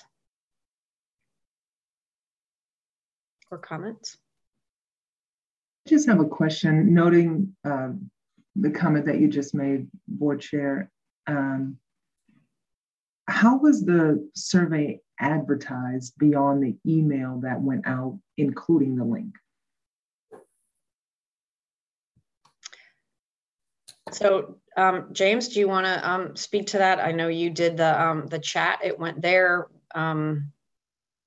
Yes, thank you, Leslie. So Trustee Esteen, on the chat, both last Wednesday and today, we have highlighted the fact that this is open and that we are really encouraging and you know, really soliciting feedback. We've also done the email that you referred to, and it's on our intranet as well for staff to, if they go to the intranet, they see it there. So. And if there are other ways that we can publicize this, we'd be happy to do so. It's been pushed also to the Alameda Healthcare District. We have encouraged their participation as well. We have a lot of docs in the room and a lot of med staff leaders. So please, everyone, give contribution with your voice. Trustee Fox, you have a question, sir? Yes, thank you. Comment. Question. Will the final deliverable when the plan is done in April include financial projections? Yes, sir. Great, thank you. And will the final plan be specific enough that administration will be able to go back and do a kind of post-implementation analyses of what whether and to what extent we're achieving the objectives in the plan? I would say one of my favorite expressions is credence-aware. We certainly strive for the strategic plan to not become credence-aware, where it sits and we can just point to it and say that we've done it, but that it becomes actionable. And I'll certainly defer to Chair Bouquet and James Jackson, but one of the things that we talked about very early on was creating a process whereby the plan is revisited at least annually to assure that there is appropriate progress being made. We also will discuss metrics that should buddy with each of the actions and the tactics, so that you can, from a high level scorecard standpoint, really keep track on whether the strategies are moving the needle the way it was anticipated. And so that's another way to just really stay aligned with the success of those strategies. Thank you. Mr. Jackson, a request, can we use the system to re-push this back out because we're sort of at the 48-hour mark? It's due probably, Ms. Grimmer, is close of business Friday acceptable? Or is, certainly. Okay, give us a little time. I see some med staff leaders in there. Please let your constituencies know. Dr. Akila Swaran's on the line. We have over 5,300 employees in our organization, and while 132 looks robust, but boy, there's a lot of unmined data out there, and it would be helpful to our Huron colleagues. Consider it done. Thank you. Thank you, sir. I think that's the close. Sorry, trustees, I'm scanning the room. Any other comments on this? Okay. We'll close, therefore, item F1. Item F2 is noted as an action discussion on the East Bay Medical Group contract. I want to be always for transparency. I am a member of the East Bay Medical Group and therefore hold a conflict of interest on any dialogues and discussions on this item. Therefore, I'll be recusing myself from both discussion and dialogue. Good luck, everybody. I hope it's a thoughtful and engaging dialogue, and I wish I could hear it, but I'm not going to. Council Azizi, you were going to put me in a little box. Yes, we'll. Madam Vice President, the floor is yours. Thank you, Dr. Chair. I will. Actually, Ahmad, it went away. Give me a second here. Let me send it to me one more time. Bye, everybody.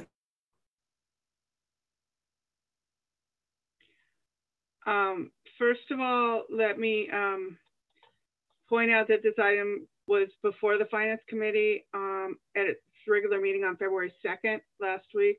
And at that meeting, the Finance Committee voted to postpone the item and to hear it again in the Finance Committee. And so the full board is actually going to address, first of all, we're going to address that Finance Committee suggestion, that Finance Committee recommendation to send it back. So what I would like to do is to hear from the Finance Committee chair right now, to hear from Trustee Falck regarding that discussion and the outcome and any other issues that you would like to discuss. Okay, this contract was an action item on last week's Finance Committee agenda. And in the course of the discussion, Trustee Esteen raised the question of whether it is appropriate to go forward with this contract when the physicians have previously voted to be represented by a union. And Trustee Esteen moved that the consideration of the contract by the Finance Committee be postponed for 30 days. Also during discussion, a question was raised as to whether this contract, if it went forward, might constitute an unfair labor practice. After discussion, Trustee Esteen's motion was approved by a vote of 2 for and 1 against. 2 other members of the committee had to leave the meeting as this item came up toward the end of the meeting, and they did not vote on it. Thank you, Trustee Falck. So as Trustee Falck pointed out, the Finance Committee has asked the full board to allow the committee to review the item before the Board of Trustees votes. But the item has been agendized, as we all know, and pursuant to our bylaws, but before discussion of the substance of this item, the board will make a decision about whether to consider the issue tonight or to refer it back to the Finance Committee. Before we move to trustee comments, our council suggested that we hear public comments on the item. So, excuse me, can we have a staff report? Well, yeah, well, I think that we will have a staff report if it doesn't go back to finance. If it goes back to finance, we'll hear public comments, as I understand it, and Ahmad, you can correct me. I believe we'll hear public comments and then. Trustee Splendorio, so it's a two-part question. The first question is whether or not this board should hear the agenda item in light of the fact which Trustee Jensen pointed out, which was the Finance Committee recommended that we defer the hearing of this item to the next Finance Committee meeting on March 2nd. So the first question before your board here tonight is whether or not you should hear this, this item at all, whether you should consider this item at all. And how do we do that if we don't have a staff report? Trustee Fox just went through what the circumstances of how we got here in terms of the first step, whether we should hear this tonight or not. Okay, well, I object to that. You can move forward, but I don't know how, if you don't explain what the contract is for or against, I don't know how you do that, but I have a question, and that is, aren't the trustees entitled to ask questions of the staff about this, this item? Yes. Trustee Jensen was asking for public comment. After public comment, then you can have a discussion with staff. But I think, Ahmad, and I think if I could just interject here, the actual issue would be for staff, for board staff, for Ahmad Azizi, our counsel, with regard to the procedural issue. And the first thing we're discussing right now is the procedural issue of whether or not to take up this item tonight or whether to send it back to the Finance Committee. So that's the issue. That's what we're going to vote on before we even hear anything about the substance of the issue from staff. We're going to vote on whether to hear the issue or to send it back to the Finance Committee. But I just would have to interject, Trustee Jensen, that there is an issue of urgency relating to whether we delay for 30 days or not. And I think it would be appropriate for the administration to comment on the urgency of considering this tonight versus considering it in 30 days. Absolutely, I apologize, you're right. And so if we could hear public comments, then we'll hear the procedural and urgency issues, any issues around that from our council and from leaders, from the CEO and others. Is everyone amenable to that? Any other questions? Yeah, I just have a question. I just want to be sure I got this right. So we do have the ability to approve this resolution, right? Even though there was a motion from the Finance Committee that it gets delayed for 30 days. I just want to get clear.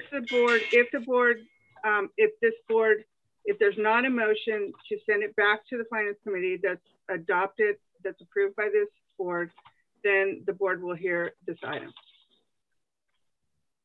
So after public comment and after we hear about the procedural issues from staff and the urgency issues from staff, then this board, then we'll entertain a motion from this board, a motion to send this item back to the Finance Committee. And if that motion is approved and adopted by this board, then that'll be the end of the item.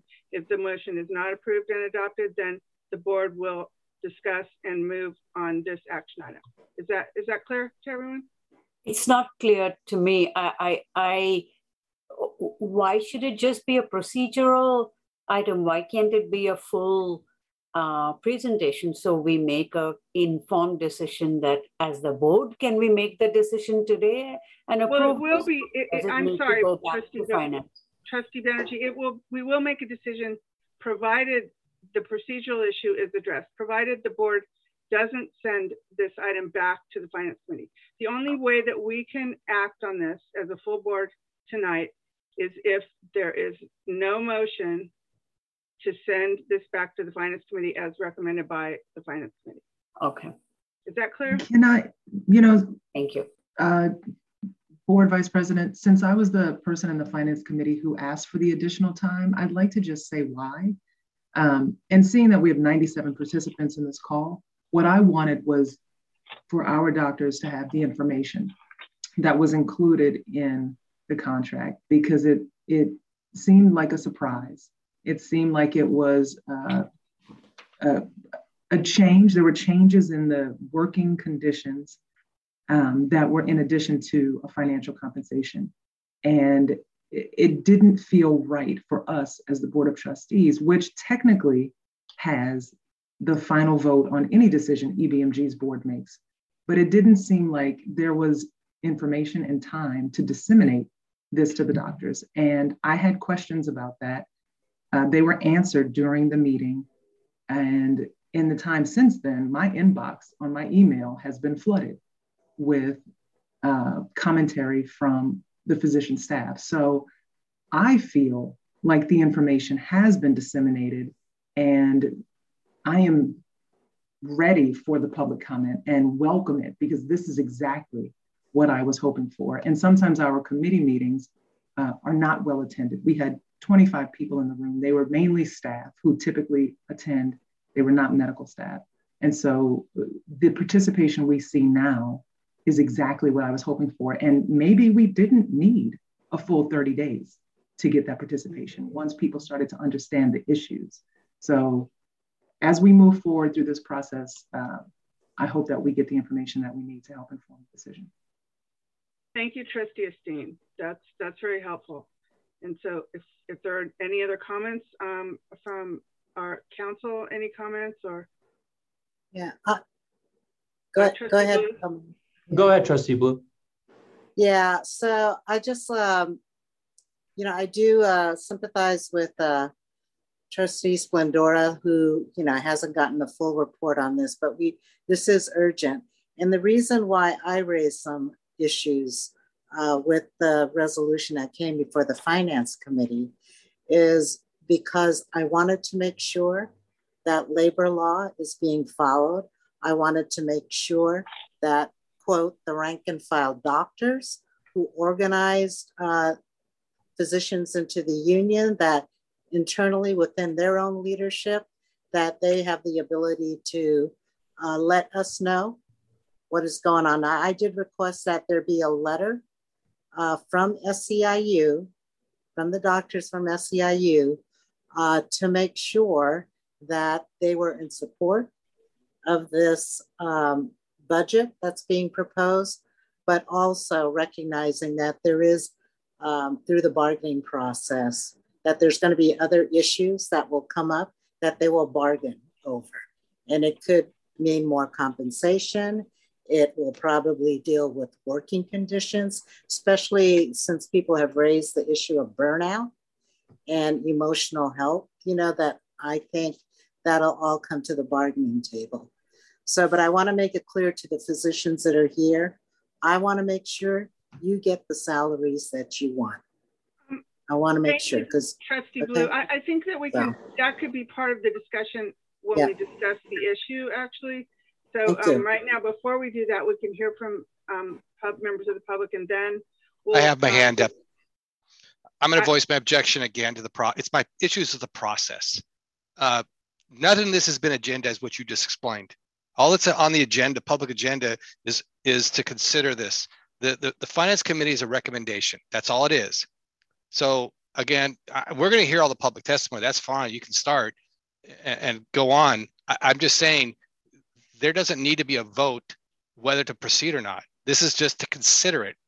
And that's the way the Brown Act works. But if you want to go do that, go ahead. But like I said, I object to the process. We should move right ahead, consider it, consider the recommendation of the Finance Committee. And if that doesn't go, then we talk to the merits. But that's all, to me, it's just a recommendation. Trustee Splendoria. Thank you, Trustee Splendoria. Go ahead, come on. Thank you.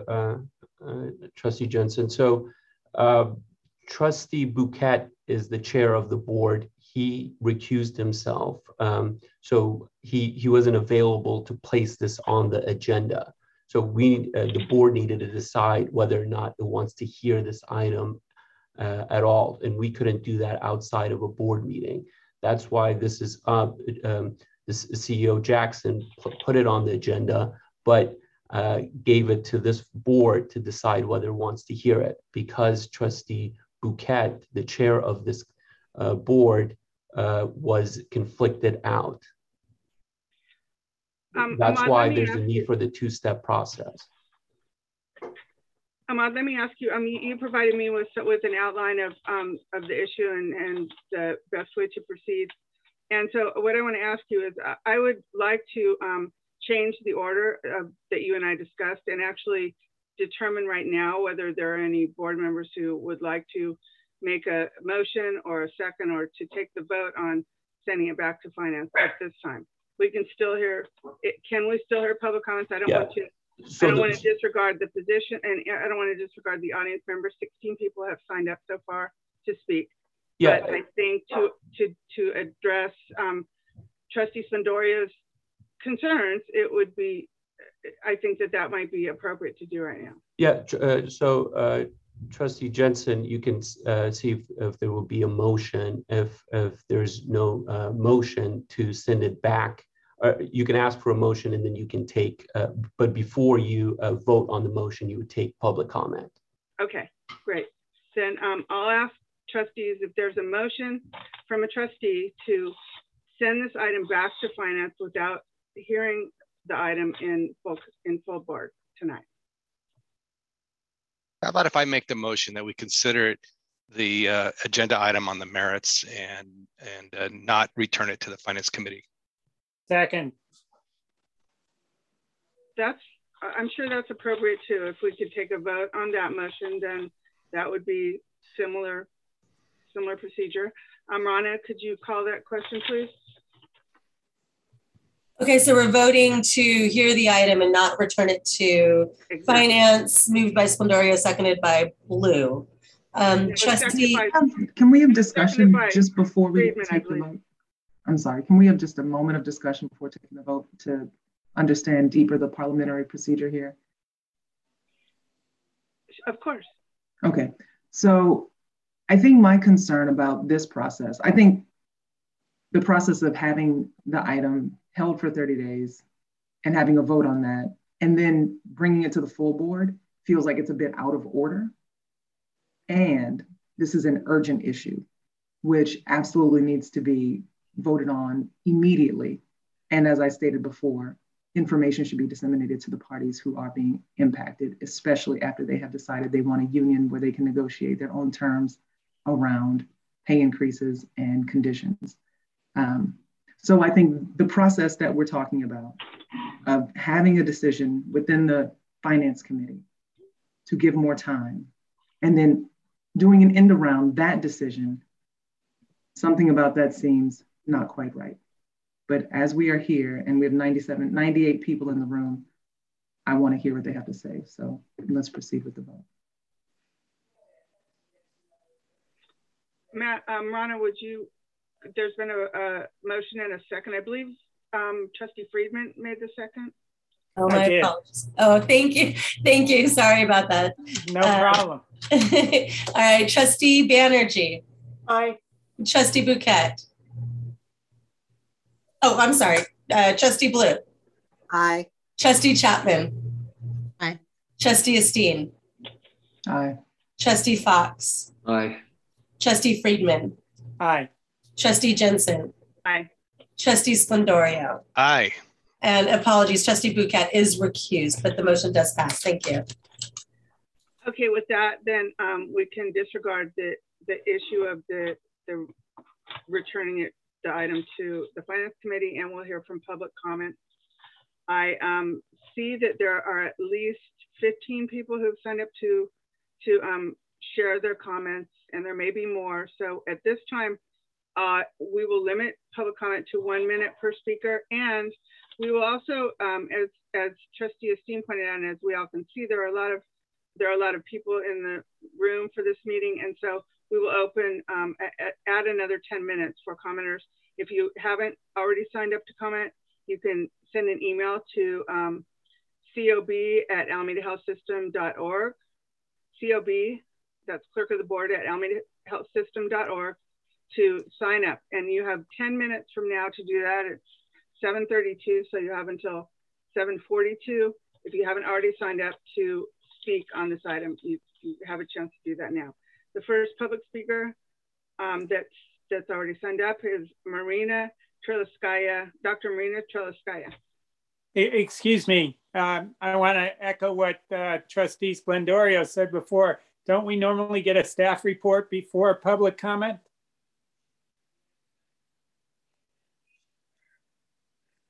That's up to the chair, Trustee Friedman. We can get a staff report first and then follow it. Well, either way, I'll defer to the chair. Sorry to interrupt. That's fine. I'm just going by the suggested process here, and it's often, in my experience, the public comments are taken first, and they're considered to be, along with the staff report, the information that informs the board. But if board members would prefer to have the to have staff make a presentation first, certainly.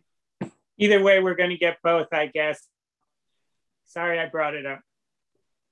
Okay, Dr. Treliskaya. Hi, good evening, everyone. Can you hear me okay? Yeah. Thank you so much for this opportunity to speak. I am Chief of Cardiology and the interim chair of the largest department here at AHS, the Department of Medicine. I'm also currently serving as the chair of the EBMG Compensation Committee, so I'm intimately familiar with this proposal. I've been at AHS for close to 9 years, and I'm highly concerned that this proposal is possibly at risk.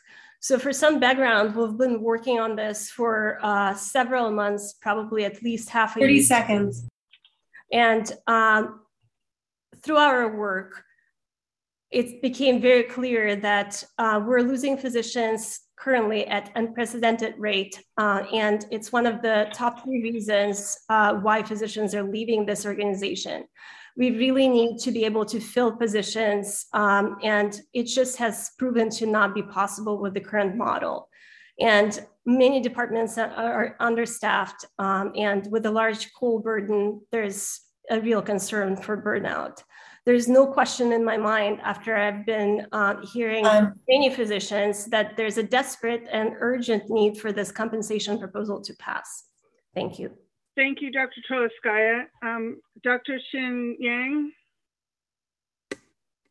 Hi, everyone. I'm Xin Yang. I'm an interventional cardiologist working here at Highland Hospital. Thank you for having me tonight. As someone who came from the National Health Service in the United Kingdom, joining AHS really felt like coming home. It's been a great privilege to be part of AHS to help realizing this vision of providing excellent care to all. However, I also know through my experience from the National Health Service what sole reliance on goodwill can do to staff morale and burnout over time. East Bay Medical Group is currently experiencing unprecedented difficulty with recruitment and retention. Many members have already left, and the problem is getting worse. Through it all, morale and the patient care continue to suffer.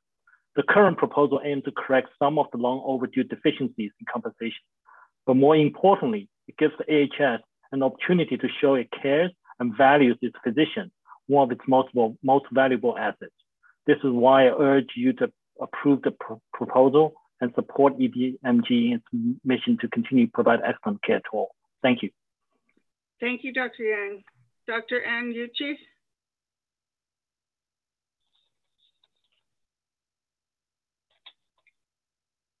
Dr. Uchi?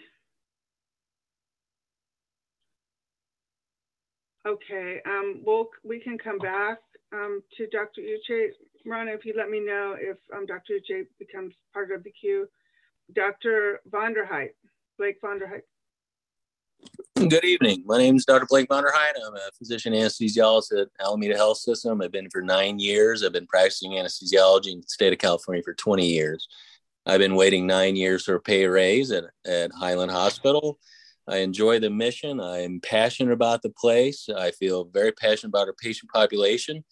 And I just want to speak to the current employment environment in the state of California and the Bay Area in particular for physician anesthesiologists.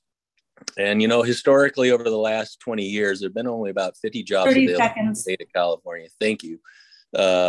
For physician anesthesiologists. Over the last 2 years, we've seen those numbers jump to 350 positions for physician anesthesiologists in the state of California, and mostly within the Bay Area, we have up to 70 available positions for physician anesthesiologists. If you include from Santa Rosa to Sacramento down to San Jose, we're over 100 jobs opening for docs. And so that also includes nurse anesthetists. When you can't find a doctor, you also rely upon the advanced practice practitioners, and they too, like us, are demanding greater pay. And, you know, we all believe in the mission, but the mission is the same throughout this country. We have millions of Americans without health care. You know, I'm going to take a few more seconds. I'm sorry.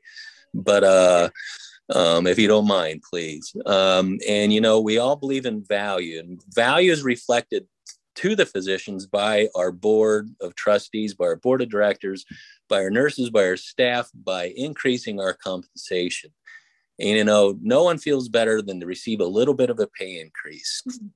And if for us, our department, to become more competitive within the environment that we have locally, between competing against Stanford, UCSF, Summit, and John Muir Walnut Creek, we're asking for only 25% of the MGMA Western Division, as well as a little bump in our call compensation, which is rather onerous. And, you know, I've done this now for 20 years, and I can no longer pop up like a piece of toast after a 24-hour shift or even a 12-hour shift of being up all night, providing services to labor and delivery, the ER, the ICU, and the ORs. You know, we enjoy it, but it's very difficult to recruit physicians to come to a trauma center. And so okay. We right. see that as very Thank important. Thank you, Dr. Vanderhyde. You're welcome. Thank you for your time. And then I have a list of speakers, but it's not clear if, so I'm gonna just be aware, I'm gonna call everyone doctor. Hopefully, if you're not a doctor, you'll be excited because you're one tonight. Dr. Sarah Blaschko.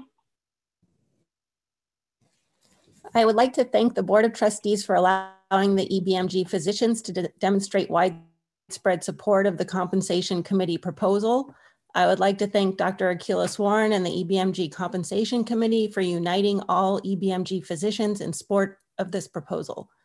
During my 8 years at AHS, I have seen physicians lead HS or decline HS job offers due to compensation issues that are rectified in this proposal. A fair and transparent compensation structure with cost of living adjustments is necessary for recruitment and retentions of physicians at AHS.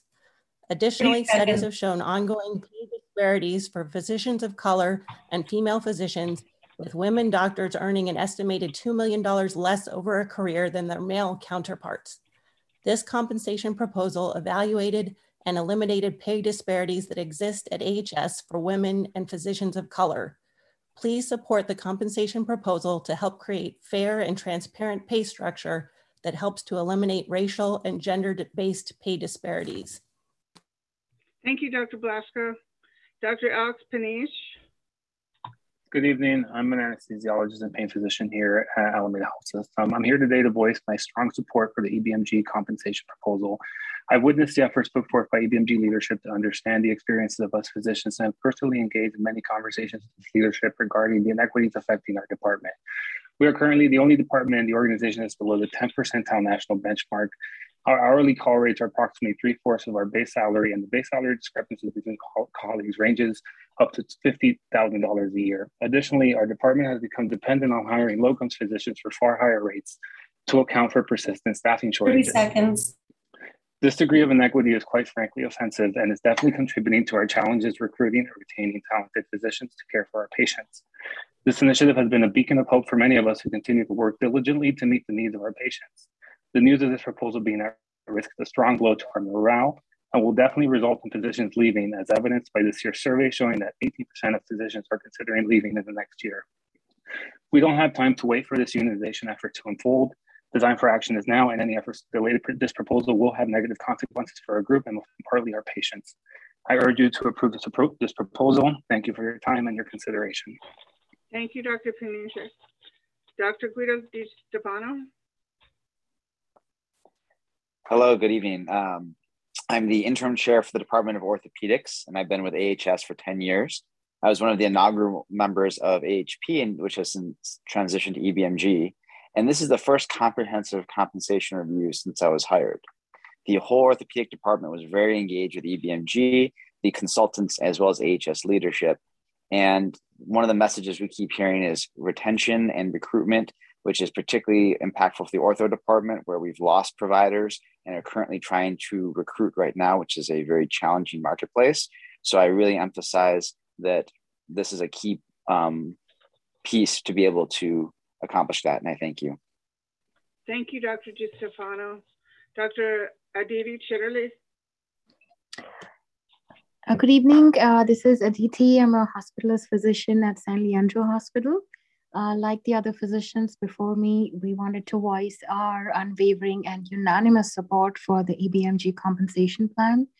We feel it's imperative and crucial to correct these past inequities, and it's so integral to retaining our good physicians within AHS. And has been mentioned before, not doing so will definitely lead to a mass exodus of excellent physicians, and ultimately it is our patients who will suffer. Our physicians deserve better. We feel these changes are long overdue, and we have full faith that the Board of Trustees will take this into serious consideration. Thank you. Thank you, Dr. Chitty. Dr. Michael Wu. Good evening, trustees. Thank you for allowing us to voice our opinions about this. Like many have already expressed, the recruitment environment now is incredibly challenging. I know this now as the interim chair for the Department of Anesthesia. I'm the third interim chair that you have heard from this evening, which symbolizes the challenges that we run through as a system and how important it is for my department, which Dr. Vonderheide and Dr. Paniche have eloquently expressed.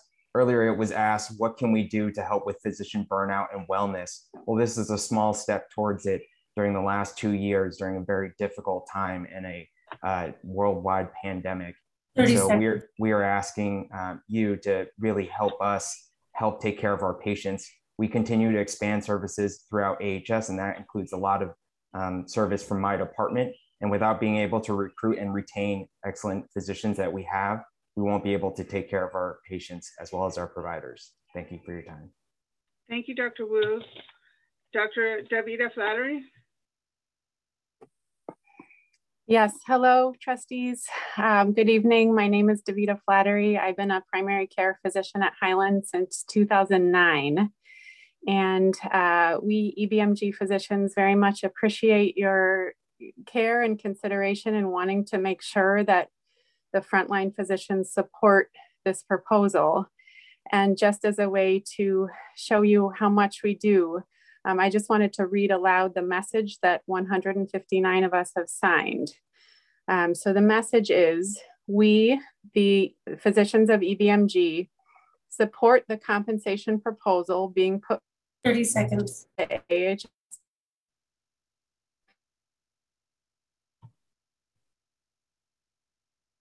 In the proposal are essential to our ability to retain and recruit physicians across all specialties so that we can fulfill our mission of providing high quality, cost-effective, patient-centered care to the people of Alameda County. And I just want to thank all of you for supporting us in our work caring for our patients. Thank you, Dr. Flattery. I think that the letter was distributed to board members. You cut out in the middle there, but I have seen the letter, and I appreciate everyone from EBMG and you sharing it and reading it aloud. Thank you. The next speaker is Dr. Colin Traynor. Hi, this is Amy Splitter, Chief of Podiatry. I'm speaking on behalf of Dr. Colin Traynor, if that's okay. Sure. I've worked at AHS since 2004 as the Chief of Podiatry. This is going to be really brief. I just wanted to echo what the other physicians have expressed, that there is an urgent need to approve this compensation proposal. and that AHS teams will lose providers to better opportunities. Thank you, Dr. Splitter. Thank you absolutely. Thank you. And Dr. Nikita Joshi. Thank you, everybody, for the opportunity to address you all. I wanted to extend the message that Dr. Flattery had given about the petition. I want to make it clear that 159 physicians have signed this petition. Those who have signed this petition span almost every specialty that we have at EBMG, including anesthesia, orthopedics, radiology, urology, podiatry, in addition to emergency medicine and internal medicine. And I say this to highlight that it is the big departments and the small departments and divisions that care very much about this issue. I also want to add a second point, which is we've heard a lot about why we need this for the physicians. We need this for the patients. I work at Alameda and San Leandro Emergency Department. I also work at Highland Emergency Department. Alameda and San Leandro, we don't have access to the same surgical and medical subspecialties. And a lot of it is because these divisions are so understaffed, critically understaffed, that they can't expand beyond Highland. We often have to transport our patients outside of our AHS system, taking patients away from their families and loved ones when they are critically ill, because we don't have the ability to cover the three hospitals the way that we need to. Please, there's urgency in this. Please listen to our voices and know that's not just for ourselves, but really for the patients that we take care of. Thank you. Thank you, Dr. Joshi. Dr. Lilavati Indolkar. Thank you. Good evening, everyone. My name is Lily Indolkar. I've been an internal medicine doctor at Alameda Health System for more than 10 years now. I wanted to take the chance to actually express my gratitude and thanks to the Board of Trustees. You all raised some very important questions. You've given us the time and opportunity to respond to these questions, but more importantly, you've given us a moment of thoughtful pause, which is important for us to think through a lot of these important transition points. I, as a member of the organizing committee and a member of SEIU union, you know, we do support the EBMG proposal and its intent. This is a much needed, you know, a much needed proposal that's required to retain our physicians at the end of the day. But you know, I do want to say that, you know, I am immensely proud of all of my colleagues on this call today. I mean, it is just amazing how the physicians have been able to unite and stand with one another and advocate, not just for them, but also for their patients, because ultimately that's what we're here for. We're here to serve the patients of Alameda County. And it's just so heartwarming and overwhelming to see what an amazing response this has been. So thank you for that. Thank you, Dr. Indolkar. Dr. Youssef. Hi, everyone. I'm Dr. Youssef, Director of Hospitalist Program at San Leandro Hospital. Usually when you put 10 physicians in one room, you have 10 opinions, but not on this proposal. Everybody is agreeing this is urgent and has to be done as soon as possible. Lately in the board of director for East Bay Medical Group, we heard some very bad numbers regarding the retention of the staffing. We have record number of physicians leaving East Bay Medical Group. And in a recent survey, there is a record number of people said they will leave. 30 seconds. And the number one reason for physicians leaving is compensation. So we are already short-staffed as of now, but it is going to get worse. And it is, as everybody said, it is for our patients. We are understaffed and everybody voiced their opinion regarding staffing and compensation. And we know that direct knowledge from our colleagues, those who are underpaid, if this proposal doesn't pass, they are leaving. So it is going to be a disaster, and the cost of hiring physicians will be more than the cost of paying these physicians fairly. Thank you. Thank you, Dr. Youssef. Dr. Anucci. Good evening, Board of Trustees and everyone. My name is An Ujay. I'm a medical oncologist. I take care of cancer patients. I've joined Highland Hospital for about 2 years. The main reason why I came to this hospital is because I have a passion to care for the underserved.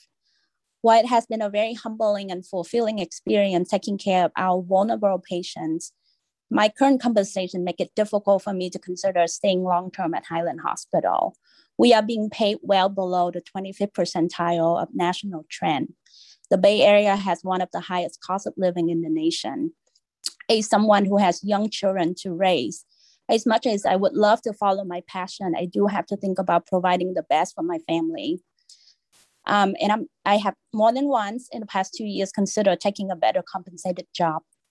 And I'm sure I'm not the only one who has the same thoughts. This is evidenced by the number of physicians that's left the organization in the short 2 years that I have been here. 30 seconds. So I fear that if this proposal doesn't get passed, you will lose more physicians. And at the end of the day, it's our patient that will suffer. So I wholeheartedly and earnestly urge that you will vote yes on the proposal. Thank you for your time. Thank you, Dr. Idris. Dr. Nathan Gaines. Hi, I just wanted to say I'm a I'm the chief of neurology, and I'm a first-gen college graduate, first doctor in my family, and I have a very high debt burden. And I think that this proposal is a critical effort to improve our compensation, and that's one of the best ways to recruit and retain underrepresented providers with backgrounds that are similar to our patients. So I think that this is a really concrete way that we can support the diversity, equity, inclusion efforts at AHS. Great. Thank you, Dr. Gaines. And our last speaker is Dr. Kathleen Clannon. Hi, everybody. I am an East Bay Medical Group board member, but I'm not compensated. I'm not employed by the hospital. And I just wanted to add my voice to the others that you have heard. You will hear from staff soon that there are benchmarks for what physicians should be compensated, in a given area. So these are not, this is bringing people up to what they really should be making. It is not, and we have the data to demonstrate that is the case. So I think it has been, I think that the word betrayal is probably not excessive for the feelings that people have been having about the action of the finance. 30 seconds. And I'm really hoping that the full board will overturn that and be able to move forward with this proposal. Thank you, Dr. Clannon, and thank you to all the speakers this evening. I'll ask Rana, the board clerk. Rana, are there any other speakers that we haven't? No, we got everybody. Thank you. Great, thank you. And so with that, then the board will hear the presentation from staff regarding this item, and we'll move forward with discussion and deliberation. Wonderful. Thank you so much, trustees, to my colleagues that are here. It's amazing to see so many of you, and to our audience members. I'm going to share my screen so you can see the presentation. So now you have no doubt heard from a vast number of my colleagues by email. Let me just get this to full screen. By email and now by public comment. And we are asking for fair and transparent compensation. Can you still hear me? Yes. Can you see my screen? Yes, the screen, we can see your screen. It's not full screen, it's, we can see your PSA contract renewal, and you cut out briefly, doctor, but we can hear you now. Okay, let me get this to full screen.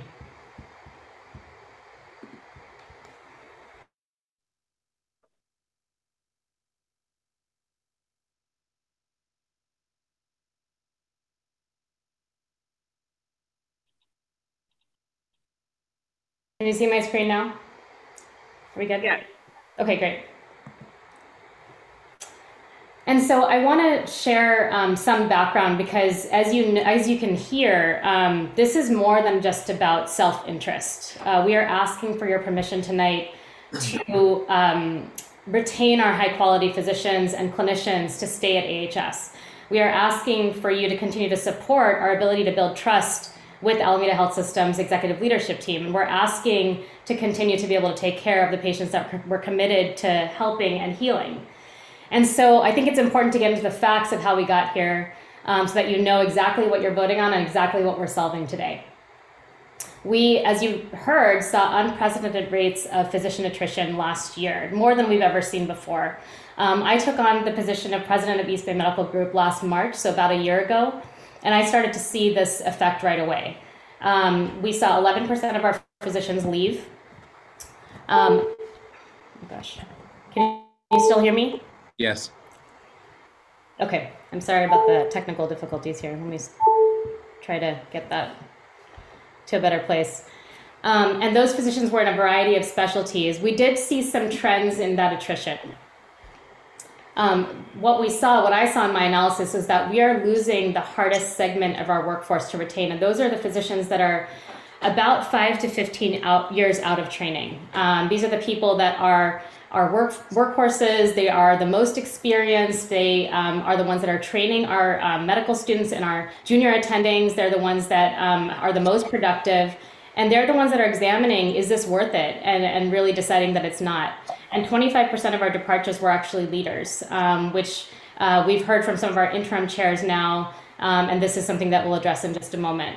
What I will say about losing this segment of the workforce is that we have a bimodal distribution at this point. We have a lot of people that are younger, who are less than 5 years out of training, and then we have a lot of folks that are getting closer to retirement. And so it is imperative that we are able to keep this middle segment of the workforce with a competitive compensation plan. The second thing I saw is that we had this sort of lack of transparent compensation structure and perceived inequities in compensation between colleagues, which are not just perceived but actually true in actually looking at the numbers. And once motivation had been depleted through the pandemic, through issues of trust with our executive leadership team and the turnover that occurred, it was very difficult to retain physicians. We know that most of our physicians actually work more than 100% FTE. We take call, we do extra shifts, and we are minimally staffed to be able to provide for our patients. And so what happened was really astounding last year. We lost staffing in critical areas. We were forced to ask AHS to contract out services, which we know is going to result in reduced quality of care, because we're not only paying more for those services, but we're inviting providers in that may or may not share our mission. And we simply shut down certain services. And so the services that are most at risk at this point include orthopedic surgery, which we know is critical for our level 1 trauma certification, primary care, which serves as the foundation for any health system, hospital medicine, pulmonary and critical care, as well as some of our surgical subspecialties, many of which have 1 or 2 providers in their divisions and cannot possibly provide for the span of patients at 3 acute care facilities. We also currently have 18 open positions, and the need for critical physician leadership roles in our biggest specialties, so anesthesia, internal medicine, primary care, emergency medicine, and orthopedic surgery. And so as soon as we identified this problem, we got to work. This all started last May. We initiated a compensation review with our board in full transparency due to the attrition concerns that we were seeing. And our goal at that point was quite minimal. It was to actually just consider an adjustment to get all providers to a minimum percentile relative to our national benchmark. After that, we formed a physician-led multi-specialty compensation committee. We agreed on guiding principles alongside the AHS leadership team. We socialized these guiding principles to all of our physicians, and we partnered with AHS on getting access to accurate data to inform our proposal. We then moved through the summertime and identified our key specialties to restructure, and we retained outside consultants so that we would make sure that this process was truly rigorous. Finally, at the end of last year, we previewed our proposal with you. And we sent our final proposal over to the AHS executive leadership team with some back and forth on language and details. And so now we stand before you today to seek approval for this proposal, which all along the way has been incredibly collaborative, transparent, and involving of many of the physicians that you've heard on this call, as well as other leaders and individuals. We were very transparent about where the data was. We published the percentiles by specialty to determine where we would prioritize our time. We benchmarked to the local market and national markets, and we also worked very closely with our physician organizers of our union. We informed SEIU of this proposal last fall and actually got documentation from them that they did not consider this an unfair labor practice as of December. And so we've shown this slide before, but our vision is quite simple. It's two things. One is to raise every— Dr. Akilah-Sworn, I'm sorry to interrupt. I'm getting comments saying that the slides are not advancing. Okay. Would you like me to share my screen? Yeah, and I actually, do you have the slides? Actually, maybe not, then, if this is an update. They are in the board advantage. And the board packet, yeah. I think, Chitra, if you click on, or Dr. Akilah-Sworn, if you click on the slide, we'll be able to see it. Yeah, Kim, if you have the slides, it looks like you should share, please.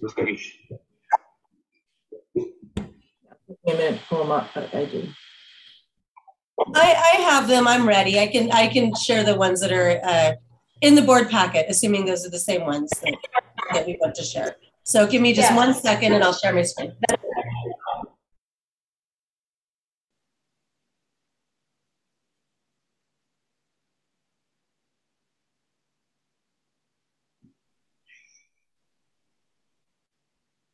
That looks good. Is that your screen, Rana? Yes, that's my screen. Just let me know what slide to advance to, please. We can go to the second slide. Yes. Are we okay to pick back up? Yes, I think we're good. Proceed. Yes, thanks. Thank you. Thanks for interrupting, and I apologize for not noticing that the slides weren't advancing. They were on my end. And so our vision is quite simple. It's two things. One is to raise all providers to a minimum percentile compensation.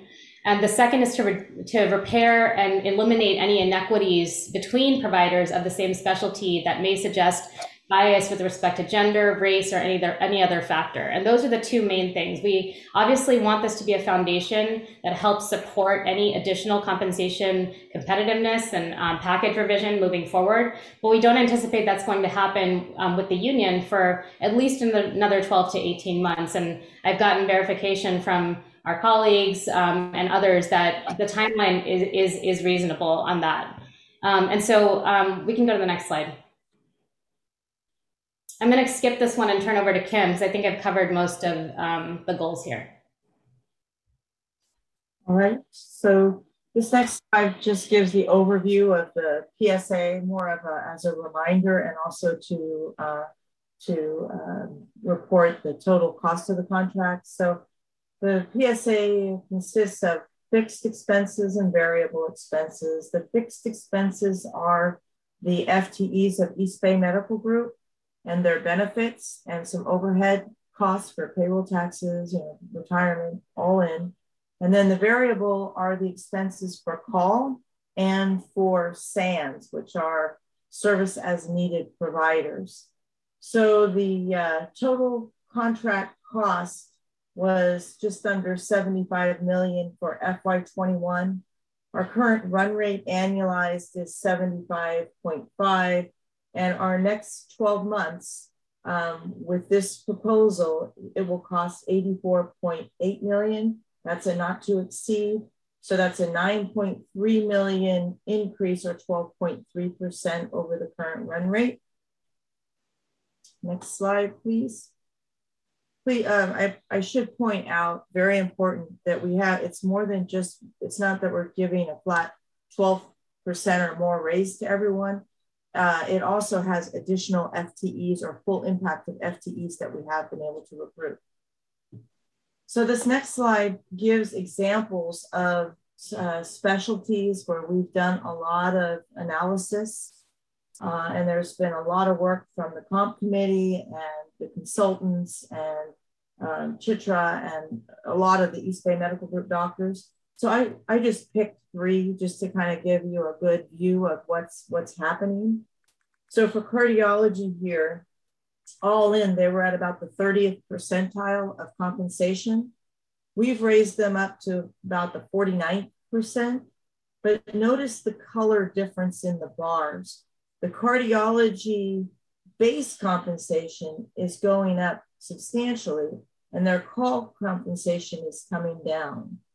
In this particular specialty, we can embed a lot of the call, which is consistent with what the surveys say are what cardiologists typically do in as an FTE in an organization.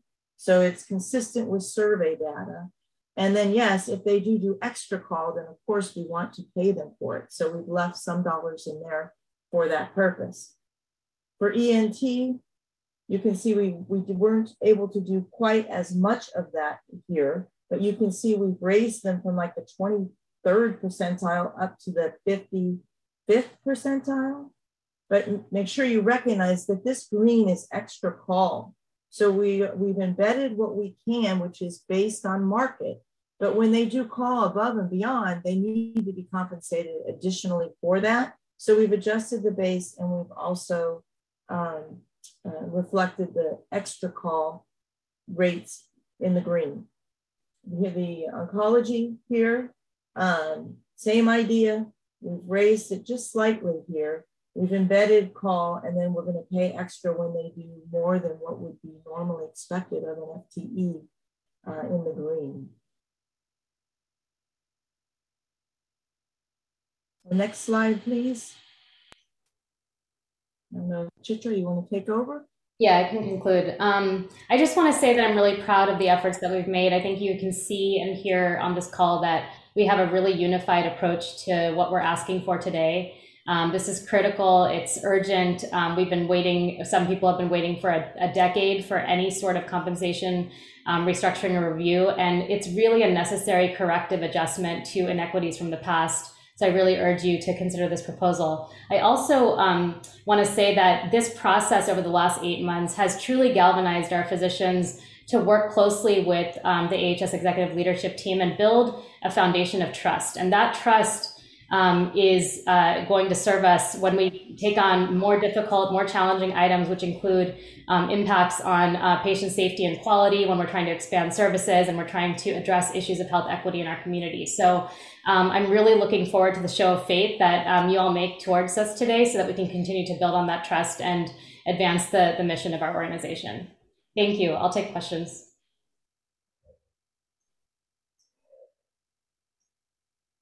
Thank you, Dr. Kilaswaran. Can I check in with board members? Are there questions? I'm not seeing, let me see the full screen here. I can see the gallery. So I see that board member Trustee Esteen has her hand up. Go ahead, Jennifer. Thank you. Yeah, I just wanted to know if any changes were made to the proposal from last week to now, or if it's the same. Same. No changes have been made. So this is a proposal that was heard by the Finance Committee, and I understand there was some robust discussion there as well. Let's see. Other trustees, Mark, Trustee Friedman, did you have a question? No. When you're ready, I have a comment. No question. Okay. If other trustees don't have a question, I'll ask. I wanted to just get some feedback from some discussion that we heard from the public comments. And I'm wondering why, first of all, there are several of our department heads are interim and how this proposal will address that. Thank you. I'm happy to help answer that. We have had departures in leadership over the last few years for a number of reasons. I think in part because compensation is not appropriate for leadership. We've never really actually ever reviewed physician leadership, what's required of our physician leadership, whether they have the support they need, and whether they're compensated appropriately. So this proposal starts to get at that. One of the biggest challenges for physician leadership is recruiting and staffing their services. And when you can't do that and you have to fill in and to take on all the responsibilities of leadership, it's very demoralizing. And I think it makes it very difficult for leaders to want to stay. So at minimum, this will help leaders staff their services. And we are embarking on our next stage of this work by looking at leadership in particular and looking at their compensation. So this will continue to build. So this does, as actually, as Kim Miranda pointed out, this proposal will, it's not just an across the board flat increase, it will address some of the differences and the discrepancies in certain positions that have been identified by EBMG and by AHS leadership. That's helpful. Exactly right. We actually looked at all the specialties and prioritized the ones to do more work on where they are critical in terms of staffing and where they're having the most difficulty in recruitment. Any other questions from board members? If not, I'm going to ask if our CEO has any comments or anything to add to the presentation. Well, just thank you very much, Vice Chair. I appreciate the opportunity. 382 days, not that I'm counting, 382 days ago, I became the CEO. And one of the main charges that I had was to reestablish, rebuild, reconnect the relationship with the physicians. Dr. Achille Swarren assumed her role not long after. We have been working diligently since then. And so kudos to her, to Kim Miranda, and to the team for putting this together. I think it's been very clearly stated what the implications are, certainly financially, but emotionally, if this is not to move forward. And so I'm grateful to the full board for your willingness to hear this tonight. I know that there was some question about that, but I think that it was important that this move forward. And I believe that these proposals stand on their merits. And I look forward to the decision of the trustees. Thank you. Thank you, James. If there are no other questions, then I'll ask Trustee Friedman, you had a comment you wanted to share? Yeah, I just want to thank all of the physicians who emailed all of us. And I'm sorry there was such a volume I couldn't reply, but I consider this a reply of gratitude for the time and energy you put into contacting us and to be here tonight with very compelling testimony. The dedication of our physicians is fantastic. And the timing for this proposal is terrific because of the finance report we had earlier. The fact that we're doing so much better than we had anticipated means that this is a very reasonable proposal that is the least we can do to maintain our wonderful workforce of physicians. So I'll let somebody else who's been more involved make a motion, but I'm really glad to see the participation and the management staff cooperation. Thank you, Trustee Friedman. Trustee Banerjee, you had your hand up. Yeah, I too wanted to extend my gratitude for this process, this thoughtful, inclusive, and really process that has been in the works for as many months as it has been. It has been, our compensation has structure has been very spotty and very inequitable. And seeing the fairness that's come into it, our staff, our physicians, and our other staff are our lifeline of the organization. And we can't do the field-facing work unless we do instill a profound sense of belongingness within our own staff over here. So again, seeing I am, thank you for the emails that came our way. But also some of the guiding principles for this, some of the vision and the values that were underpinning this shows us that we are on the right track to course correct and set things on more just principles. So thank you for that. Thank you, Trustee Banerjee. Trustee Fox, and then Trustee Spandoria. You're muted, Alan. I want to just congratulate Dr. Achille Swarren and thank her and Kim Miranda and all the leadership within EBMG. I think it's a great achievement to get this done in 8 months, even though 8 months seems like a long time, because I've known in the past, sometimes within the medical group, it can take years for all the specialties to line up behind a compensation package like this. So to get it done in 8 months, I think it just shows that there is a lot of dedication among the physicians on the medical staff. Thank you, Trustee Falck. Trustee Smidoria. Likewise, I'd like to commend Chitrai and Kim and all their effort. And I also like to thank the physicians for your cohesiveness. And lastly, I'll just use an old joke. I appreciate you guys send emails. I could read your handwriting. Trustee Esteen. Yeah, I want to say I'm very thrilled to see, that's my favorite word, y'all. When I get in this board meeting, it's all about being thrilled. I'm thrilled to see the medical staff participation and the urgency with which everyone has acted and responded, and the strong advocacy for compensation that is fair, that is equitable, that closes gender pay gaps, that recognizes that, yes, the physicians who work in our system often have lives that are similar to the patients we serve, and that folks deserve fair pay. I am also very proud of the work that the doctors have done to organize. And I will say that I think it's no coincidence that waiting 9 years for a pay raise, there's one happening now while you have been organizing your union. So congratulations for the work you are doing, and keep it up.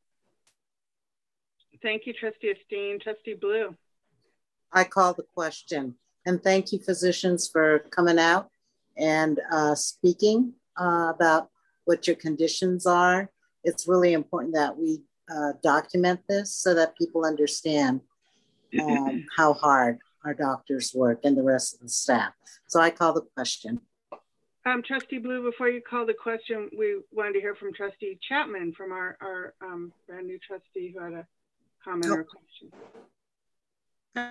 Thank you. I just wanted to just kind of echo the sentiments of everyone.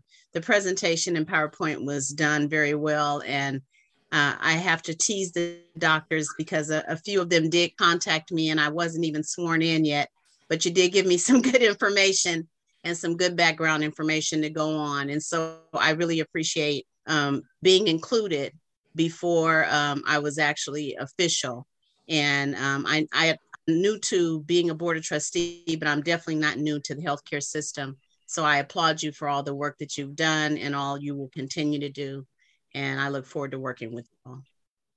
Thank you, Trustee Chapman. And I'll just add that I've been on the board for over 7 years. And this is really the first time, I think, that there's been such a although these issues and these concerns have been in an issue for the time that I've been on the board for 7 years at least, it's the first time that I think leadership, physician leadership, EBMG, along with AHS leadership, have really gotten down and talked and figured out the way to address it, the way that's going to support our system, that's going to support our solvency in the system, and also ensure that we can retain the physicians who are so important, who are the backbone of the system. And so I applaud everyone who's worked on this, all of the physicians of EBMG, for your input. I'm sure it was necessary, and to Kim Miranda and your team and AHS leadership. This is really exciting that we're going to move forward with this. And now at this point, I will ask for a motion to approve this item, to approve this contract. I'll make the motion to approve this item so the doctors can get pay raises. I'll second. Okay, and we'll take a roll call. Rona. Trustee Banerjee. Aye. Trustee Blue. Aye. Trustee Chapman. Aye. Trustee Esteen. Aye. Trustee Fox. Aye. Trustee Friedman. Aye. Trustee Jensen. Aye. Trustee Slendorio. Aye. The motion passes. Thank you, everyone. And in closing, let me just say that this was really important that the Finance Committee heard this, the Finance Committee discussed it and debated it. And regardless of the outcome of the procedural issue, I think that we all really benefited from that process. And so thank you, everyone. And now let's get the Dr. Chair back. Trustee Jensen, we can We have the staff reports that are written, which we usually, it's just for reading only. We can go into closed session now. The Dr. Chair will be, is waiting for us in closed session. Oh, okay. Then we don't need to approve those reports. Those are just informational. And so with that, thank you to everyone who attended the meeting tonight. Thank you to all the participants, everyone who had some support and thoughts and sharing. And we all, I guarantee you, all of the board members will read all of the emails that you sent on this at some point in the near future. So thank you. With that, we'll ask for a motion for an adjournment to closed session. Do we need a motion? No, there's no motion needed. Okay, then I'll call adjournment to closed session. Thank you. Thank you. The board will now go into closed session to consider those items as stated on the closed session agenda. Thank you. Did you want to say something, Trustee Esteen? Okay. Just waving to the hundreds of people walking away. Great. Thank you. Maybe we'll do this in person sometime soon, hopefully, right? Okay, we're going to close. I'm moving all the trustees and appropriate staff over to closed. Give me just one moment. The list is scrolling, so with everybody leaving, so it's a little bit hard. So please just give me a moment.